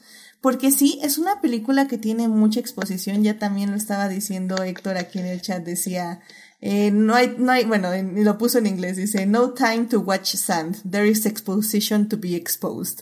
Entonces no, no hay tiempo para ver este arena porque hay exposición que tiene que ser expuesta. Y pues sí, o sea, o, bueno, sí, expuesta. Y, y sí es cierto, o sea, al final del día yo al inicio también, por eso la quiero ver una segunda vez porque sí sentí que la primera vez la estaba analizando demasiado y sí decía como, wow, esto es demasiada explicación, le estará entendiendo a la gente porque realmente ya, ya nada más de ver el inicio, yo ya quería que hubiera una segunda parte de esta película. Entonces como que estaba analizándola de si era una película que le iba a gustar a la gente como para que aprobaran la segunda parte. Y, y pues Benito Peter, bendito Peter Jackson que grabó las tres películas de un golpe sin importarle nada en esta vida, porque me hubiera gustado que eso hubiera hecho este de Villeneuve, pero no lo hizo, entonces estamos también a la espera de eso, que todo indica que sí va a haber segunda parte, pero bueno, ya veremos. Y, y bueno, pues sí, el cast es increíble y no solo por su belleza de todas las personas que están ahí, sino también porque realmente hacen muy buenos papeles y tienen muy buenos momentos. Y pues, pues ya, vay- vayan a ver. O sea, vamos a hablar ya con spoilers ahorita en la, en la tercera parte, eh, por si ya no quieren escuchar el podcast, pero creo que aplica igual con todos los spoilers que no importa lo que digamos, verlo en pantalla es una cosa impresionante. En serio, que se quedan, o sea, es de esas películas que, que sales del cine y sigues teniendo la sensación de estar en la película. sigues como escuchando esa música, sigues, sigues como, o sea, literalmente sales con sed, o sea, quieres agua porque fucking desierto, o sea, me, me parece increíble y, y sí es cierto, también lo dijo este Héctor hace, hace unos mensajes, eh, ah, dice, me encantó que Zimmer respetó la esencia de Dune con la apropiación cultural descarada. y es que sí.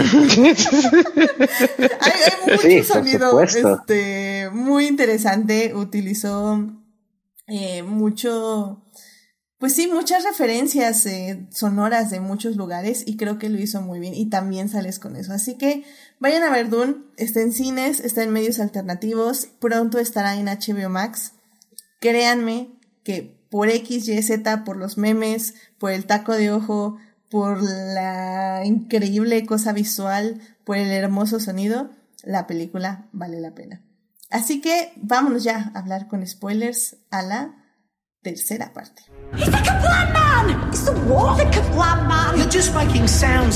Muy bien, pues ya estamos aquí en la tercera parte para seguir hablando de Dune, la película que se estrenó el jueves en cines.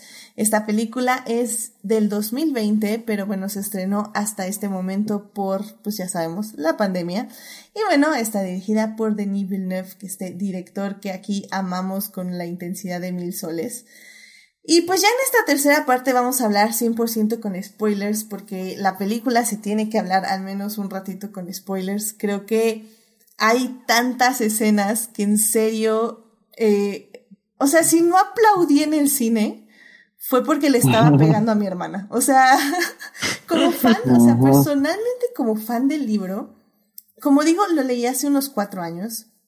Eh, no lo recuerdo de pie a nada más lo he leído una vez, aunque me hubiera gustado leerlo más veces, pero bueno, estoy leyendo los que siguen, entonces no me podía regresar a leer ese. Y, y en serio que todo lo que se iba poniendo en pantalla me recordaba pasajes del libro, me recordaba sensaciones del libro. O sea, para mí fue algo increíble. O sea, creo que ni con Peter Jackson me pasó eso en El Señor de los Anillos. O sea, al final del día, cuando lees a Tolkien, tienes una sensación. Y esa sensación no es la misma que la película, pero está bien. O sea, la película es su propia sensación y eso, eso funciona, eso pasa en las adaptaciones. Pero en esta adaptación de Dune, yo sentía que estaba viendo el libro cobrar vida en la pantalla. O sea, escena tras escena tras escena. Eh, wow, o sea, yo decía, ¿qué está haciendo este tipo que está logrando pasar un libro a la pantalla página por página? Y vi un video de Vanity Fair eh, donde el director eh, desglosa eh, una de, mis escenas favoritas, que es cuando este Paul mete, mete la mano a, a la caja que lo va a sentir dolor para pues básicamente revelarlo si es, si es o si puede ser el elegido no. Y, y es hermoso ese video de Vanity Fair, se los dejo ahí en YouTube y si no, se los pongo en las recomendaciones el viernes, porque habla mucho de cómo el director pensó en la película, cómo absorbí el libro página por página para ponerlo, como esa fue la primera escena que grabaron con Timothée Chalamet, con Rebecca Ferguson, con la actriz Charlotte Ramping. Esa fue la primera escena que hicieron ever de toda la película. Y dice que ahí fue en el momento cuando se dio cuenta que no solo había hecho un buen casting, sino que sabía qué quería hacer para la película. Y me parece una escena tan increíble, tan hermosa, es, es una oscuridad que tiene profundidad, que tiene capas, eh, que le deje a esta Charlotte Ramping el velo como la Bene Gesserit este, más de alto, más alto rango, que le deje el velo todo el tiempo, que solo puedas ver los ojos por las rendijas, las caras de Timonet Chalamet, porque ustedes saben que yo no soy fan de ese cuate, yo no soy fan de Timonet Chalamet. Yo solo quiero hacer anuncio aquí para lo que viene Timothy Chalamet tiene la cara más golpeable de, todo Hollywood.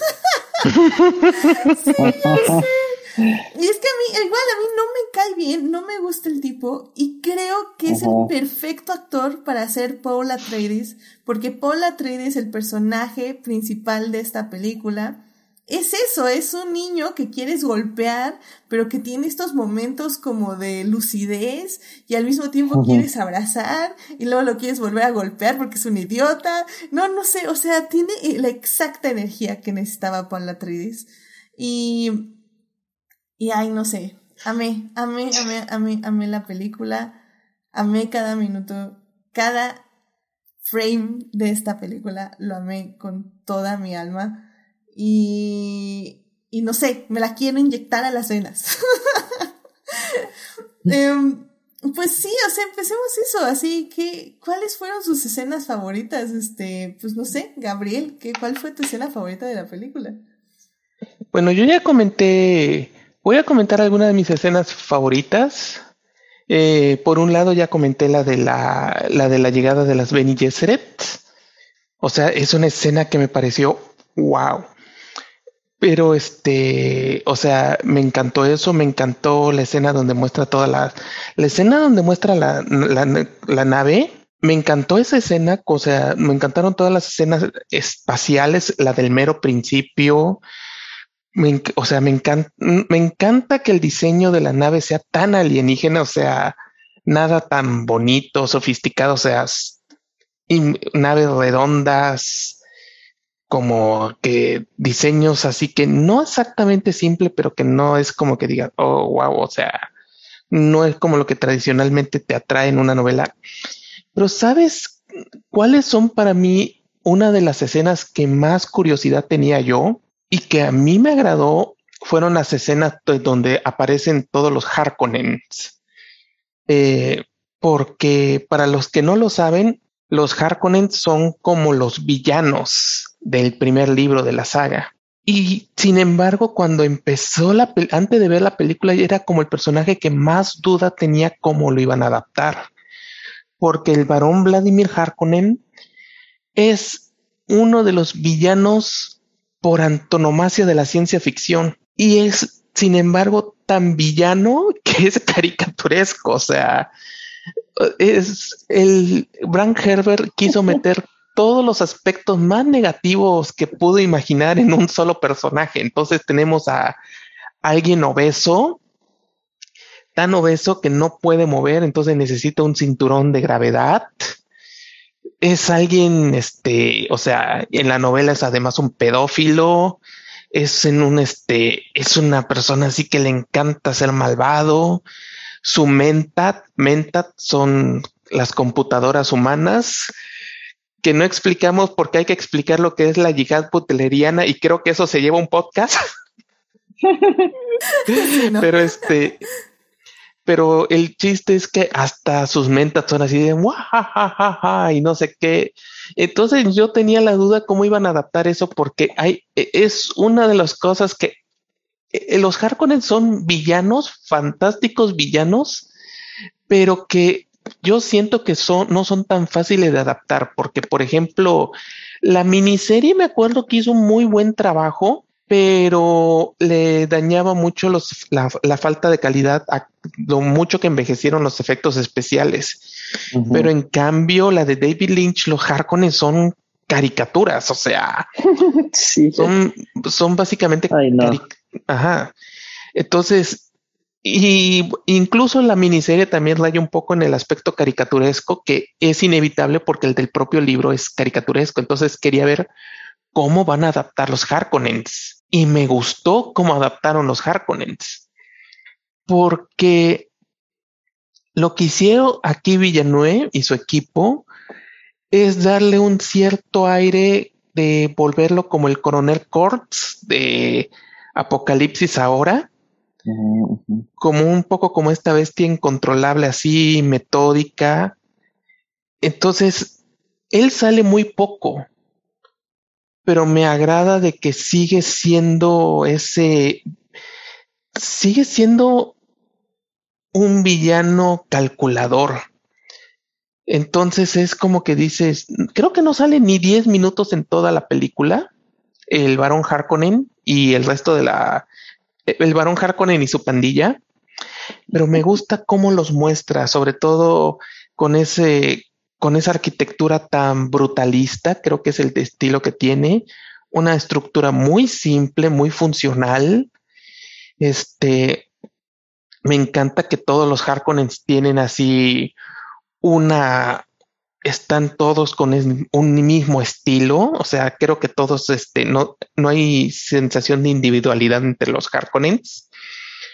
Y me gusta que es algo que me hubiera gustado que explorasen más, pero que pues me gustó que al menos lo dieran a entender, que el varón Harkonnen volvió la misión en su vida destruir a los a sus enemigos y cuando finalmente lo logra, lo primero que piensa es, bueno, ahora necesito beneficios económicos, porque todo esto me costó una fortuna y necesito que tú me ayudes a recuperar esto.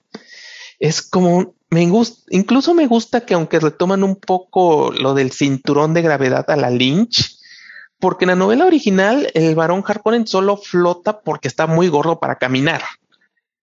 No es un globo así que va volando. Y me gusta que a pesar de que Villanueva lo retoma, lo hace como para agarrar y como para, más bien como para imponerse, como diciendo, te recuerdo que yo soy aquel que manda. Y ahí usa eso para verse más grande o para tratar de verse más imponente.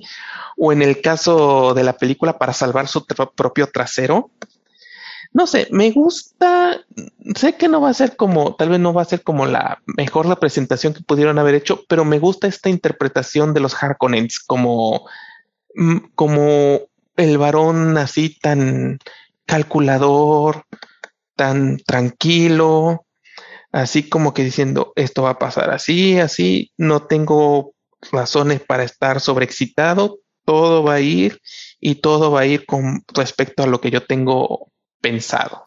Gran trabajo de Estela Sargar como el varón, debo decirlo. Sí, la verdad yo estoy completamente de acuerdo con todo lo que dices. Eh, ahorita Héctor este, del chat está diciendo, el varón es lo que más me decepcionó.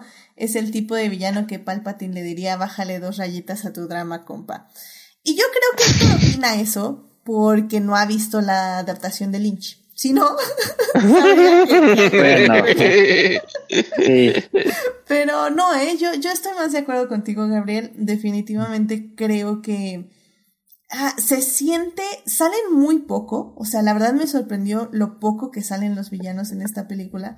Pero al mismo tiempo creo que, como, como mencionaba antes, o sea, Villeneuve dice, o sea, aprovecha cada segundo de pantalla y y se nota que son personas horribles y que son personas, este, como dices, por la arquitectura, por la ambientación, etc, etc, ¿no?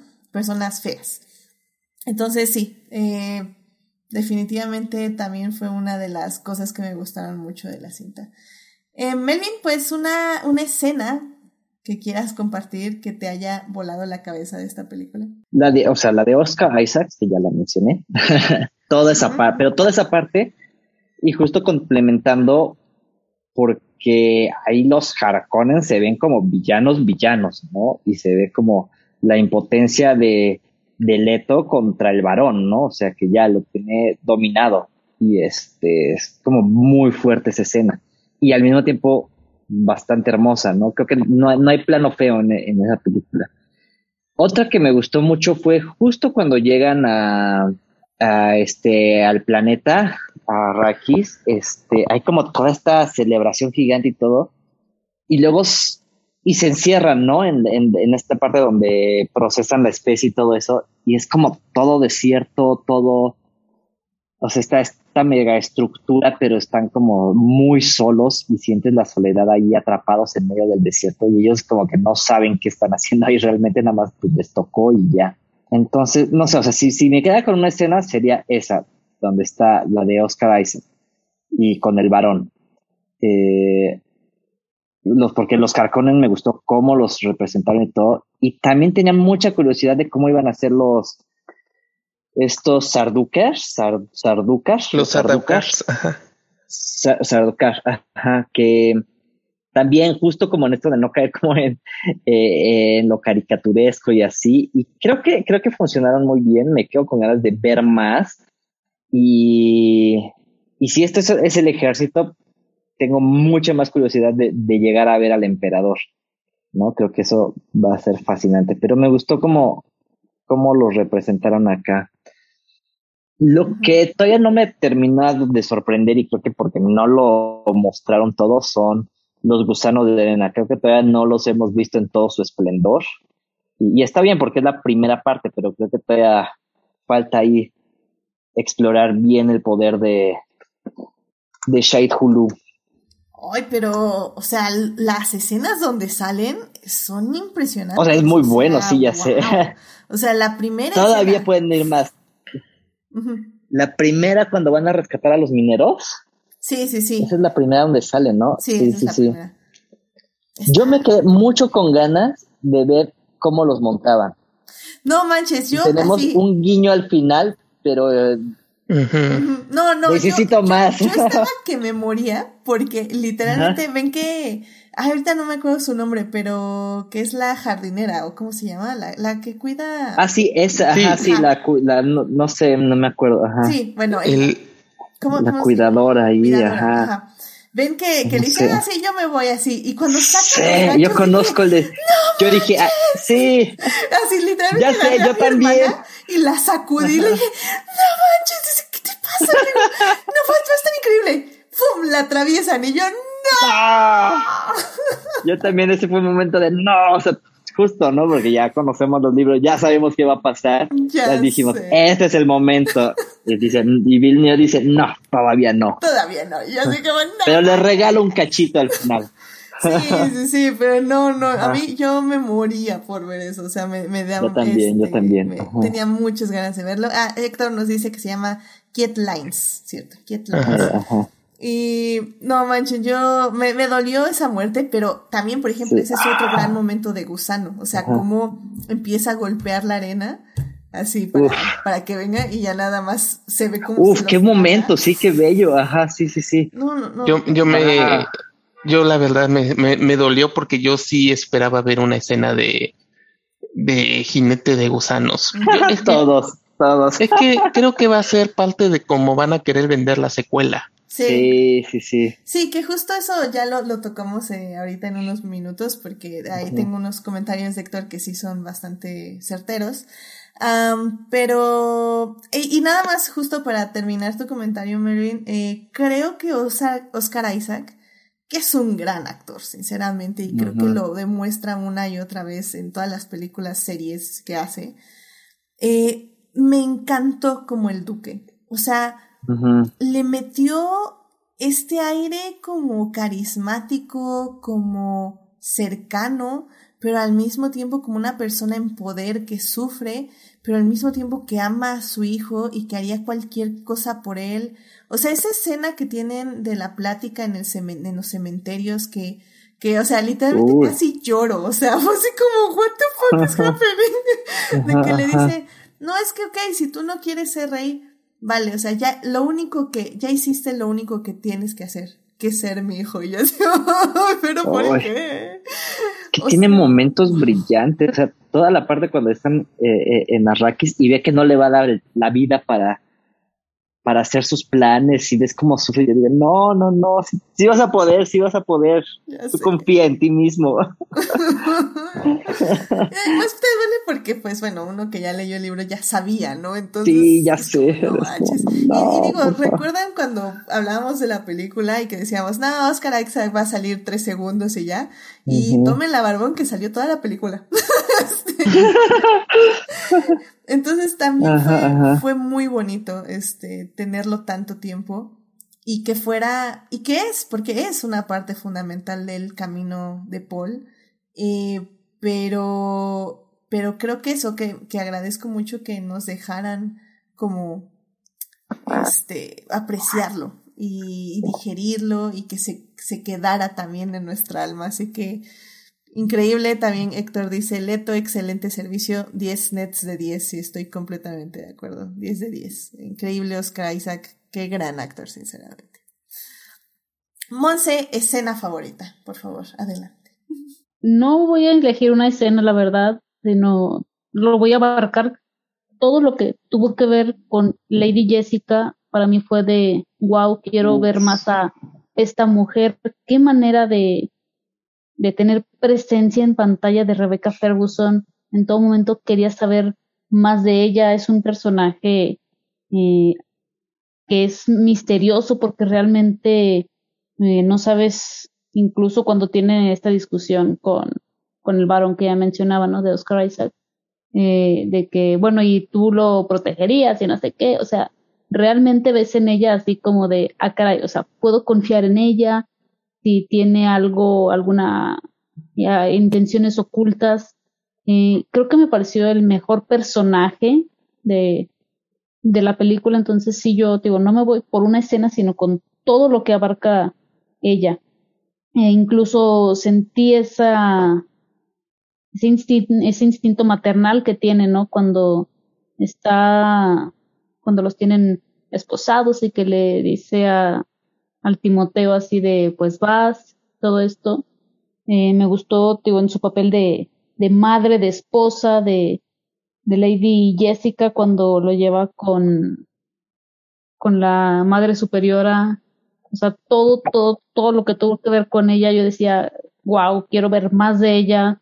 Eh, por favor, si todas las tres horas son ella hablando a señas, no, no me voy a oponer.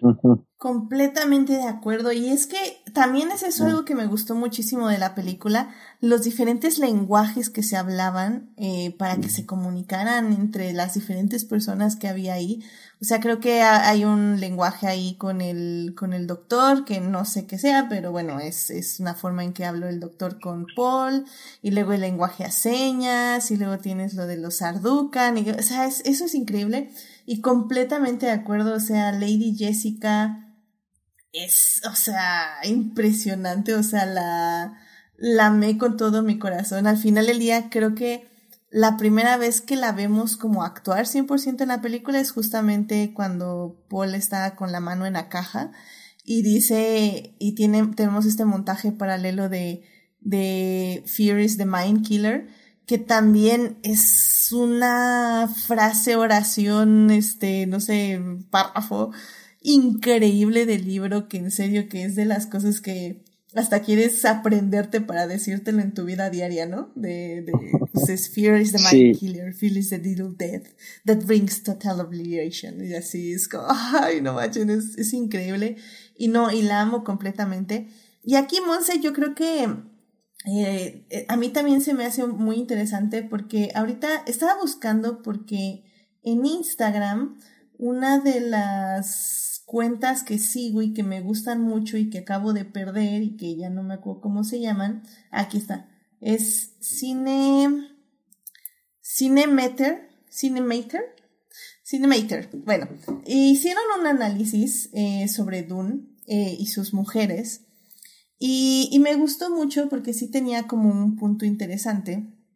Que es que evidentemente eh, las mujeres en Dune son. están bien escritas creo que tienen una buena dimensión, tienen buenas dimensiones, eh, sí tienen unos roles, sí tienen, tienen unos roles muy específicos, sí es cierto, pero no son los roles específicos como de cualquier película de fantasía o de ciencia ficción, ¿no? Pero definitivamente eh, lo que dice ahí este Cinemater, que es en su post de Hablemos sobre Dune y sus mujeres, Dice que efectivamente sí son interesantes, pero que siguen siendo mujeres vistas desde el male gaze, ¿no? Desde la perspectiva de un hombre. Que al final del día no se pueden desarrollar completamente. No sé tú, tú qué opinas de las mujeres de Dune, Monse. Creo que Monse tiene problemas técnicos. Pero tú, Gabriel, ¿ibas a comentar algo al respecto? Sí, yo creo que es una. Creo que hay aspectos donde se nota que Dune es una serie que fue escrita en los, en los 50 o bueno, más bien se empezó a escribir desde los 50 y se publicó en los 60 Y uno de esos aspectos es el manejo de las mujeres, o sea, eh, no hay que negarlo. Las Benny Gesserit al final de cuentas se muestra como una especie de hermandad que manipula a los hombres debajo de las sombras que son las que tienen el verdadero control sobre todo.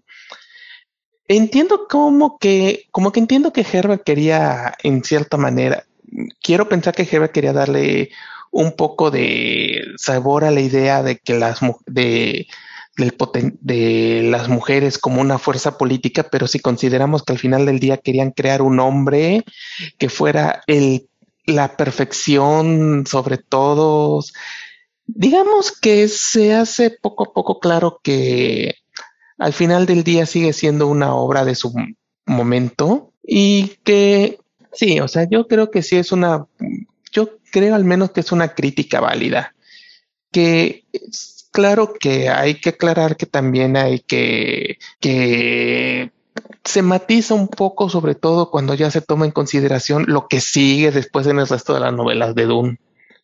Pero sí, yo creo que sí es, a mí me parece que es una crítica válida la novela en general.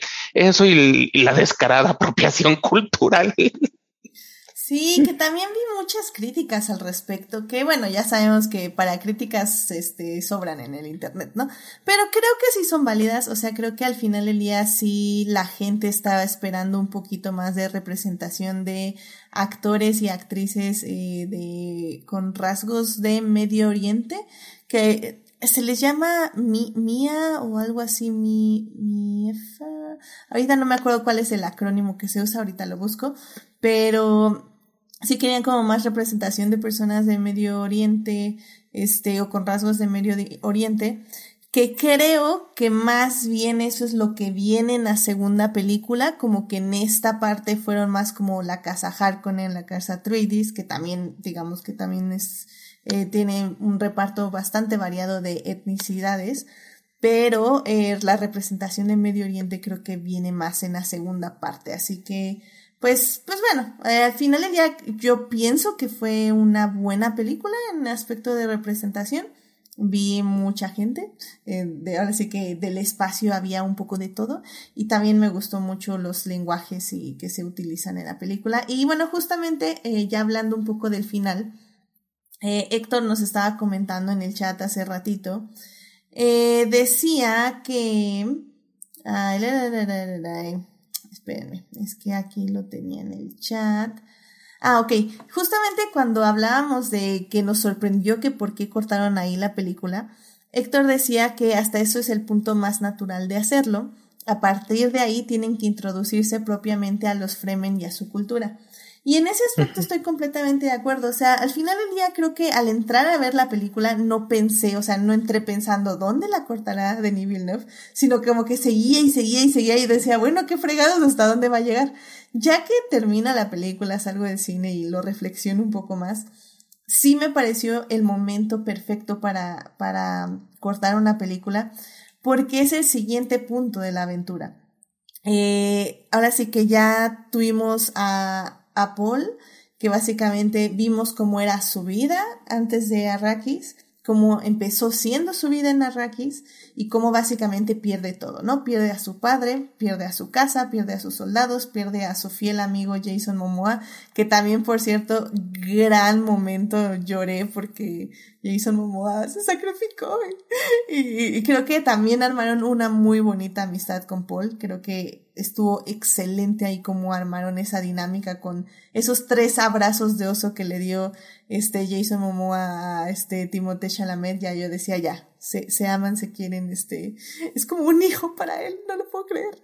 Y, y bueno, y justamente ya que terminamos, termina la película de básicamente cortar todos los lazos que tiene Paul, excepto con su madre, llegamos con los Freemen. Entonces es creo que sí era un punto natural porque justamente es como, ah, en la segunda parte ya va a estar con estos cuates y le van a enseñar a, este, a cabalgar en, en gusanos. ¡Wow! Entonces sí, ya quiero ver la segunda parte.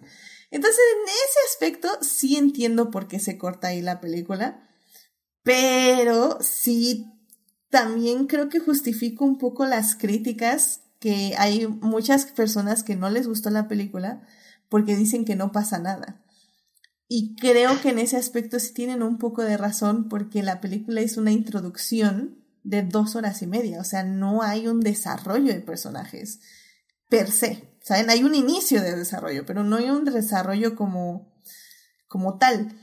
Pero luego pienso como en El Señor de los Anillos y luego digo, bueno, pero El Señor de los Anillos también la primera parte no tuvo un desarrollo como tal. Tal vez sí nos engañan un poquito más porque sí, también Frodo tiene que cambiar de estar en, en The Shire y como que cambiar este Frodo de yo quiero llevar el anillo y luego tiene que elegir eh, separarse de todos sus compañeros de la comunidad del anillo para ir él solo a, a Mordor. Pero bueno, pues, o sea, no, no sé, no sé, tengo como este conflicto interior, no sé qué opinen ustedes. Fíjate que yo también lo sentí, o sea, a pesar de haber leído el libro, como una, o sea, que esto funciona como una gran introducción. O sea, está pensado así. Que no me molesta, pero. Sí, no, a mí tampoco me pues molesta. sí, en- Ujú. o sea, hay que entender que esta es la primera parte de toda una mitología que probablemente pueda haber. De hecho, esta, yo me atrevería a decir que no puedo juzgar tan bien esta película sin ver la segunda parte. O sea, así en, en ese calibre, Sí, ¿no? yo también, o sea, siento, dije, esta no va, o sea, funciona, pero va a funcionar más cuando salga la segunda y entonces ya veas como toda una primera parte. Ujú. Ya veas todo. Es, es que creo que, es que al final de cuentas, creo que ya todos tienen toda la razón. Esto es un prólogo. Es un prólogo de dos horas y media para la trama. Y es un punto que la verdad es como que dice, es, es en este momento donde realmente tienes que ver cuál va a ser el clima de esa historia. Y si algo hemos aprendido con Juego de Tronos, es que muchas veces no vamos a poder terminar de juzgar el viaje hasta ver cómo, hacia dónde va. Y por ejemplo, en este caso concreto, como, o sea, quiero ver si realmente yo sí quisiera ver cómo acaba, sobre todo porque precisamente la escena donde, donde este Paul describe sus visiones y describe visiones de él como emperador de Dune, como Kisat Haderach, me quedé así, ah, caray, van a tomar esto, van a retomar esto, van a Eh. explotar desde la segunda ya la idea de las consecuencias. Entonces es como algo que me deja, es algo así de que, como que visualmente Villeneuve hizo un excelente trabajo, pero ahora quiero ver cómo narrativamente va a aterrizar esto. Y precisamente si va a quitar alguna de las grandes críticas que, que hubo hacia, que hay incluso todavía sobre Dune, que es precisamente su, cómo, que es su, cómo narra su versión del viaje del héroe. Porque a mí me da a entender que ya desde la segunda va a romper con, con el desarrollo natural de la historia. Y quiero ver cómo lo va a hacer. O sea, sí es algo que me da mucha curiosidad. ¿Hasta dónde crees que llegue? O sea, si le dieran libertad a Villeneuve, ¿hasta qué libro crees que adapte? Sinceramente no creo que llegue más allá de retomar algunos elementos de, o sea, a lo mejor creo que solo va a llegar hasta el segundo libro, tal vez el tercero, la trilogía original de Frank Herbert, porque con una sinceridad enorme, no veo, no veo, no veo, o sea, lo juro, con, lo digo con to- toda sinceridad, no me imagino a nadie intentando adaptar Dios Emperador de Doom. Uf, uf, uf. Yo sé. Y de ahí O sea- síguele a los otros, ¿no? O sea, o sea, nada más, o sea, nada más pensar en la imagen de Dios emperador de un adaptado, Ajá. agarro y agarro y me digo, no, no, no, no, no, no, no, esto no, no, esto no, o sea, eh, eh, eh, es, es que hay que tomar en cuenta esto. La segunda y tercera novela de Frank Herbert son raras. Mesías raras. Children. Este, lo que es Mesías y Children Children, ajá. Ajá, son raras, pero Sí. siguen siendo novelas. Ajá. A partir de Dios Emperador Sí. de Dune, no sé qué es eso. ¿Qué- qué es? Es que, ajá, justo, justo por eso, o sea, regreso a lo que comentaba, o sea, Dune es como de estas obras que dices, no se va a poder adaptar. Ya lo están intentando con esta primera. Tengo fe en que sí va a cerrar como esta trilogía con los siguientes dos libros, pero de ahí del de Dios Emperador en adelante, o sea, sigue volviendo, vuelve a ser una obra inadaptable, o sea, quien se atreve, alguien se va a atrever, pero, pero sigue, creo que sigue Dune en esa, en ese, o sea, marcada como obra inadaptable, o sea, no sé cómo, no se me ocurre. Es Por eso Jodorowsky dijo, ah, yo hago lo que quiera y ya. Mira, hay que dejar en claro que la razón por la que Dune, emperador, Dios emperador de Dune en adelante son inadaptables, no tiene nada que ver por cuestiones de costos ni nada por el estilo. Es que son un mal viaje. Ay, Es no, que- que eso es que suena, tiene suena como un cosas- mal viaje. No he llegado ahí, así que no sé qué tan mal viaje es, pero ¿saben qué? También yo no me imagino a Denis Villeneuve haciendo, No, o sea, dedicando 15 años clavándose en vida. esto, Ajá. no. No, De No, de ni hecho, yo. ni siquiera lo veo haciendo una trilogía, ¿saben? Lo veo haciendo una segunda parte y terminando ahí todo. No Yo sé. creo, exacto, o sea, yo creo que se iba a acabar segunda parte y una tercera como de cierre. O sea, segunda parte para cerrar ahorita es la segunda parte de Dune, de la primera, y una tercera, que de hecho el segundo libro es más, es el más cortito de todos. Entonces como que agarra ese, cierra su trilogía y ya. Sí. Y es sano, está, está bien. Y aún así le va a llevar seis años fácil. O Sí, sea, sí. si esta ya se alargó por la pandemia y etc. Y la siguiente sale que les gusta en dos años, tres tal vez. Este, uf, o sea, sí le va a tomar su tiempo, quieran o no, también. Sí, sí.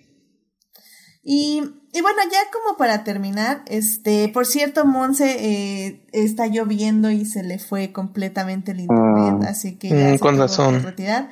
Sí, ahorita me, está mandando sus últimas palabras que quiere que, que este, les, les diga a ustedes ahorita y que ya concluyamos. Así que ahorita tengo un, un mensaje todavía de Monse desde la inundada ciudad de... Ay, ¿dónde vive Monse? Bueno, digamos que... Aguascalientes. Aguascalientes, sí, sí, sí.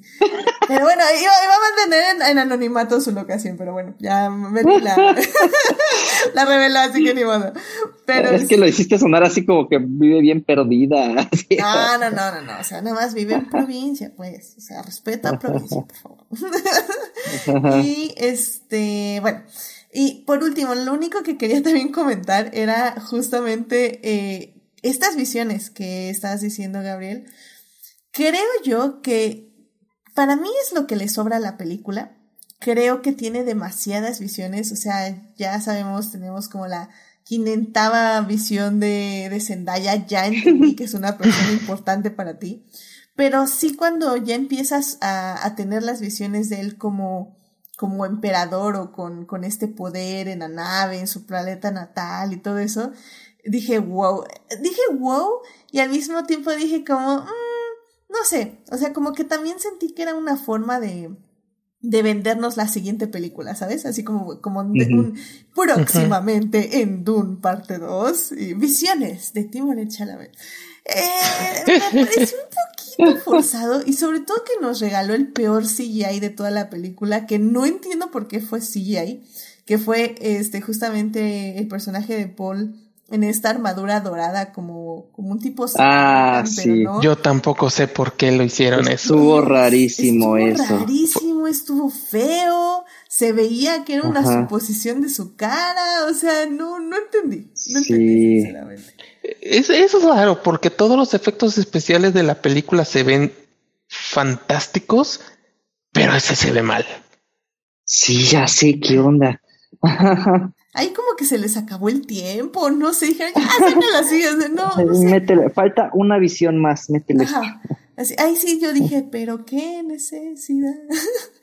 y, y bueno, o sea, esa, esa creo que es mi única queja con la película, que fueron un poquito demasiadas visiones y esa visión final fue demasiado. O sea, no, no gracias. Es una visión, es que a mí me gusta más que nada por la cuestión temática, que es la cuestión de, ah, van a retomar uno de los aspectos que más me gusta de la saga, pero sí admito que sí puede ser así de, ay, ya va, ya, ya se alargó, ya.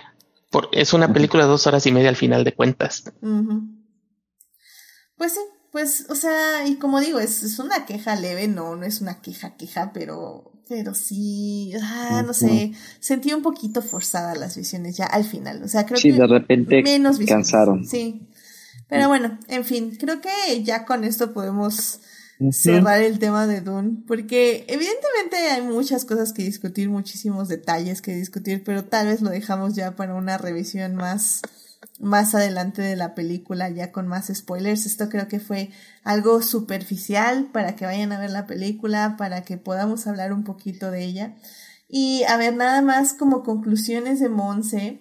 Eh, dice que escuchen el soundtrack con los audífonos bien puestos porque es una belleza, que es algo que sí ya hemos remarcado también. Eh, ya, yo, yo puse el soundtrack eh, como preparación para entrar al programa eh, y no, me encantó, o sea, la verdad me gusta mucho el soundtrack.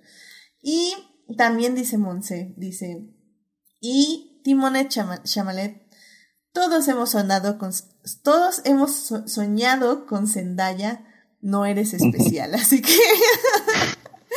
las, las visiones de Zendaya es como algo común en la población, así que eh, Timothée Chalamet no eres especial. Esas, esas son las palabras de Monse que nos tuvo que dejar por la terrible lluvia. Em, pues bueno, eh, Gabriel, conclusión de esta película de Dune, de, de tu experiencia viéndola. ¿Cuántas veces la vas a ver después de, de esta vez? Ya la vi dos veces. Eso. Es que me ayudó que tengo el, es que me ayudó que tengo el Max. Eh, ¿Qué puedo decir de Dune? Es una película que me gustó. Sé que no es, no es la mejor de Villeneuve en- a nivel personal, pero me gustó, me intrigó, quiero saber más. Espero que logre aterrizar la segunda parte. Si hay una cosa que, so- que sí realmente me encantaría es comprar. Olvídense del soundtrack, porque ese por fortuna se puede ver en YouTube. Me gustaría comprar el, un libro de arte del detrás de cámara de cómo se hizo los diseños de la película. Porque nada más el, porque está tan bien hecho todo eso. Ya va a es salir. como- sí, tengo que ver- tengo que verlo, leerlo. Sí. Es, es una, un recordatorio de cómo me, es un recordatorio de cómo es que Villano es uno de mis directores favoritos. Sí.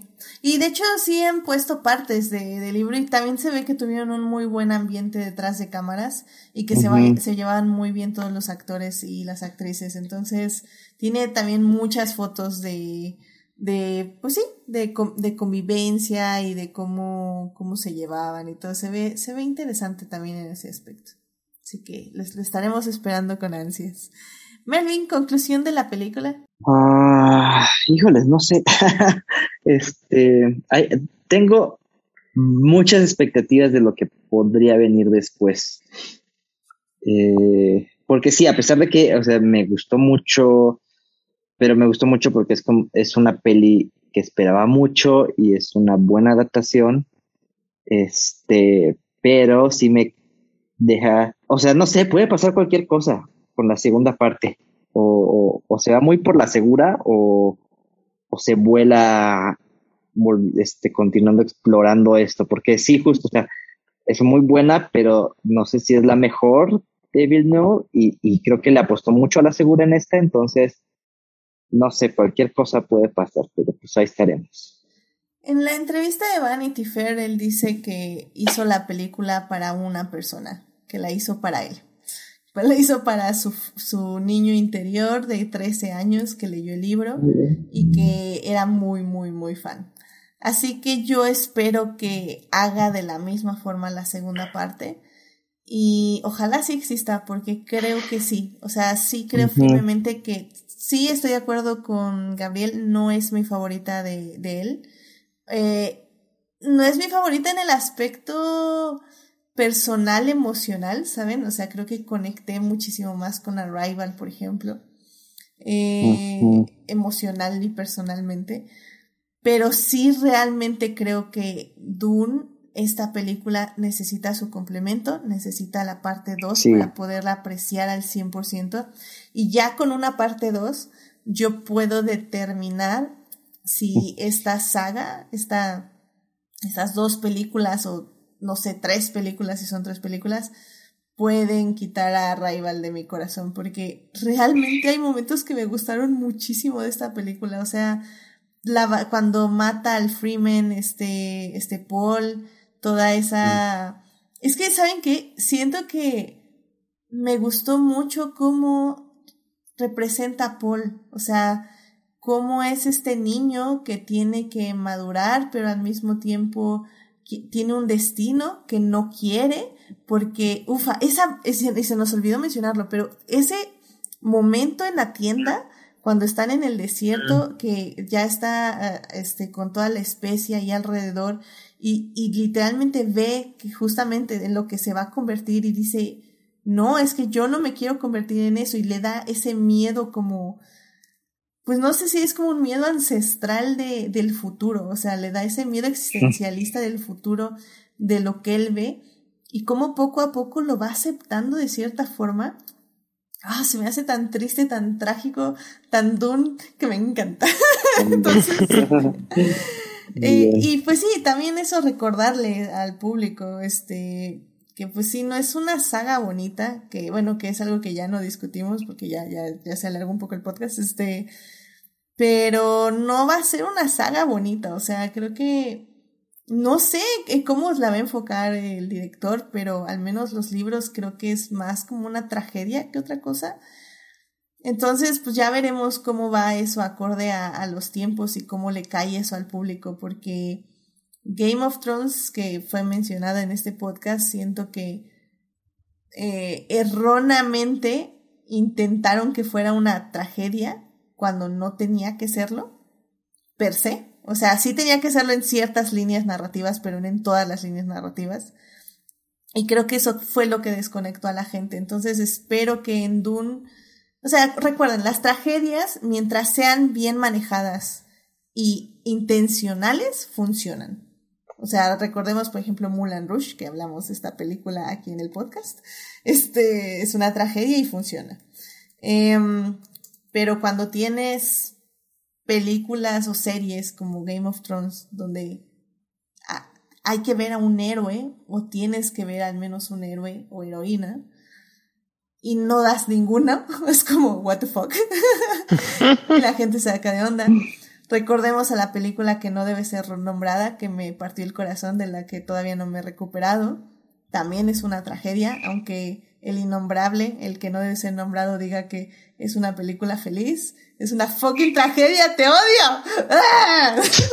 bueno, respira, respira, respira. Este, entonces, tragedias, siento que a veces no les gusta al público, pero, pero bueno, no sé si tengan algo, algo rápido así que decir acerca de, de que Dune es una tragedia. ¿Creen que es, una tragedia o nada más me estoy mal ah, No, sí es una tragedia, por eso hay ocho libros ahí que... es que sí, o sea, gran parte del encanto de Dune es que no es solo una tragedia en el sentido de que la tragedia, eh, una tragedia lo que pasa a la casa Trades, es una tragedia que tiene consecuencias intergalácticas donde todo el universo sufre y, puede decir pues que, o sea, qué triste y todo eso, pero sos un cabrón, o sea, no solamente sufres tú, te llevaste el universo entero en tu tragedia. Ay, pero, pero vale la pena. O sea, en serio, no, no se desanimen por eso. Creo que como en todo, como dije bien, si una tragedia es bien contada, funciona y gusta. Simplemente no vas, no vamos a tener ese, ese final feliz, por decirlo de alguna forma. Pero ojalá, ojalá funcione, ojalá salga la segunda parte, ojalá esto sea una trilogía, si lo quiere así este de nivel Nef, si quiere que sean dos, que sean dos. Eh, pero pues ya veremos y obviamente estaremos aquí para hablar de ello, así que... ¡Ay! ¡Qué cosa! cosas, qué emoción. Pero bueno, pues ya, con esto ya nos despedimos porque ya se alargó. Justamente esta última sección se alargó mucho. Sí. que está bien porque ya teníamos que hablar de la película. Y bueno, pues qué, qué triste que Monse se tuvo que ir, o bueno, más bien eh, la, la, la, sacaron, la sacó Tlaloc del podcast, así que bueno, eh, esperemos que eh, ya regrese muy pronto. Y pues muchísimas gracias Melvin y Gabriel por venir al programa. Este, Un placer. Muchísimas gracias por venir. ¿Dónde te puede encontrar nuestro público? Eh, en Crónicas del Multiverso, los jueves a la medianoche. No siempre estoy, pero de vez en cuando aparezco. Excelente, muy bien. Melvin, muchísimas gracias por venir. ¿Dónde te puede encontrar nuestro público? Gracias. En redes sociales, arroba melpdj. Excelente. Y bueno, ya saben que Monse está ahí en Twitter como Monse Bernal, eh, para que la busquen y la sigan, que, que, siempre es muy, muy divertido tener a Monse en redes sociales, así que vayan a seguirla. Y bueno, pues ya saben, a mí me pueden encontrar en HT Idea, eh, donde cada vez hablo más de fanfics de Reylo, eh, de Hannibal y de Luis Hamilton, campeón de la Fórmula 1. Ya se viene la Fórmula 1 en México, así que, ¡oh, qué emoción! eh, tuve como muy buenas noticias hoy, así que... Ah, ya, estoy con toda la emoción del mundo para regresar a la Fórmula 1. Sí, a ver, a ver, a ver qué pasa, a ver qué pasa. A ver, uh, qué. Entonces, bueno, este, suscríbanse al canal de YouTube y Twitch. Este, ya saben, en Twitch estamos en vivo los lunes a las 9.30 de la noche. Y en YouTube estamos como estrenos los miércoles en la mañana. Eh, los estoy poniendo a las 9 de la mañana para agarrarles en el desayuno más o menos. Digo, yo sé, yo, yo la verdad a esa hora me estoy levantando para que les miento, pero este, sé que la gente decente ya ha estado trabajando o terminando de desayunar, así que eh, lo estoy poniendo a esa hora para que nos acompañen ahí en el chat de YouTube para hablar otra vez de esta película, ¿por qué no? Y bueno, pues muchísimas gracias a quienes nos acompañaron en vivo en esta transmisión. Estuvo Julián García, estuvo Sofía, estuvo Kilomel. Eh, muchísimas gracias por acompañarnos y pues también estuvo Héctor Guerra ahí comentando eh, ávidamente en el chat. Muchísimas gracias por acompañarnos. También muchísimas gracias a quienes nos oyen durante la semana en Heartis, Spotify, Google Podcasts, eh, Amazon Podcast, siempre se me olvida cómo se llaman esos. Y en iTunes. Este programa estará disponible ahí a partir del miércoles de la mañana. Eh, saludos a Juan Pablo Nevado, a Jesús Alfredo, a Joyce, a Fernando, a Jorge Arturo, a Jessica, a Simena, a Uriel y a Taco de Lechuga, que son parte del Team Diferidos. Muchísimas gracias por escuchar. Y pues ya saben, si quieren más de Adicta Visual, estamos en Facebook y en Instagram, que es la plataforma oficial donde publicamos reseñas de películas y series, vemos los reels, nos pueden, ah, que ya quería publicar reel y me quitaron mi derecho a un minuto y ahora tengo que hacer reels de 30 segundos, así que hagan el favor. Ya tenía uno listo y lo tuve que cancelar, en fin, pero bueno, nos acompañan en los lives, que ya se acercan más lives, porque ahora sí ya vamos a tener varias películas de qué hablar, así que estén ahí al pendiente. Y también muchísimas gracias a quienes participaron en la encuesta porque ya tenemos giveaways listos. Ya nada más tengo que hacer los regalitos especiales. Ganó la serpiente y el totoro. Así que va a haber regalos, va a haber eh, Blu-rays y DVDs más eh, esos regalitos especiales de crochet que vieron en las historias. Y si no saben de qué hablo, tienen que ir a Instagram. Así, ahorita ya no están, pero probablemente lo vuelvo a publicar para que sepan que ganaron. Así que ya va a haber giveaways, estén al pendiente. Probablemente nada más van a ser en Instagram. Y pues nos van a tener que seguir en las redes. Y ahí voy a poner una dinámica para que se lleven esos giveaways las personas que escuchen el podcast. Así que estén al pendiente. Y bueno, pues la próxima semana no tengo idea de qué vamos a hablar. Eh, sé que vamos a hablar de aquí en 15, pero la próxima semana no lo sé todavía. Así que probablemente va a haber una encuesta, estén al pendiente para que elijan el programa del próximo lunes. Muy bien, pues que tengan una muy linda semana, síganse cuidando mucho, eh, usen cubrebocas, no bajen la guardia y pues bajen su certificado de vacunación, porque el mío estuvo bien afortunadamente, pero sé que hay gente que no los tiene bien, así que nada, ahí échenle un ojo. Pues bueno, vayan a ver Dune, vayan a ver Dune a cines, vayan a ver Dune a medios alternativos o vayan a verlo a HBO Max.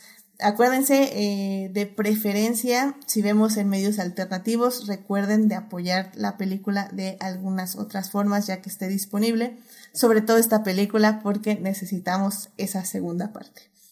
Así que bueno, muy buenas noches, muchas gracias Melvin, gracias Gabriel, cuídense mucho, nos vemos, bye bye. Bye. Bye.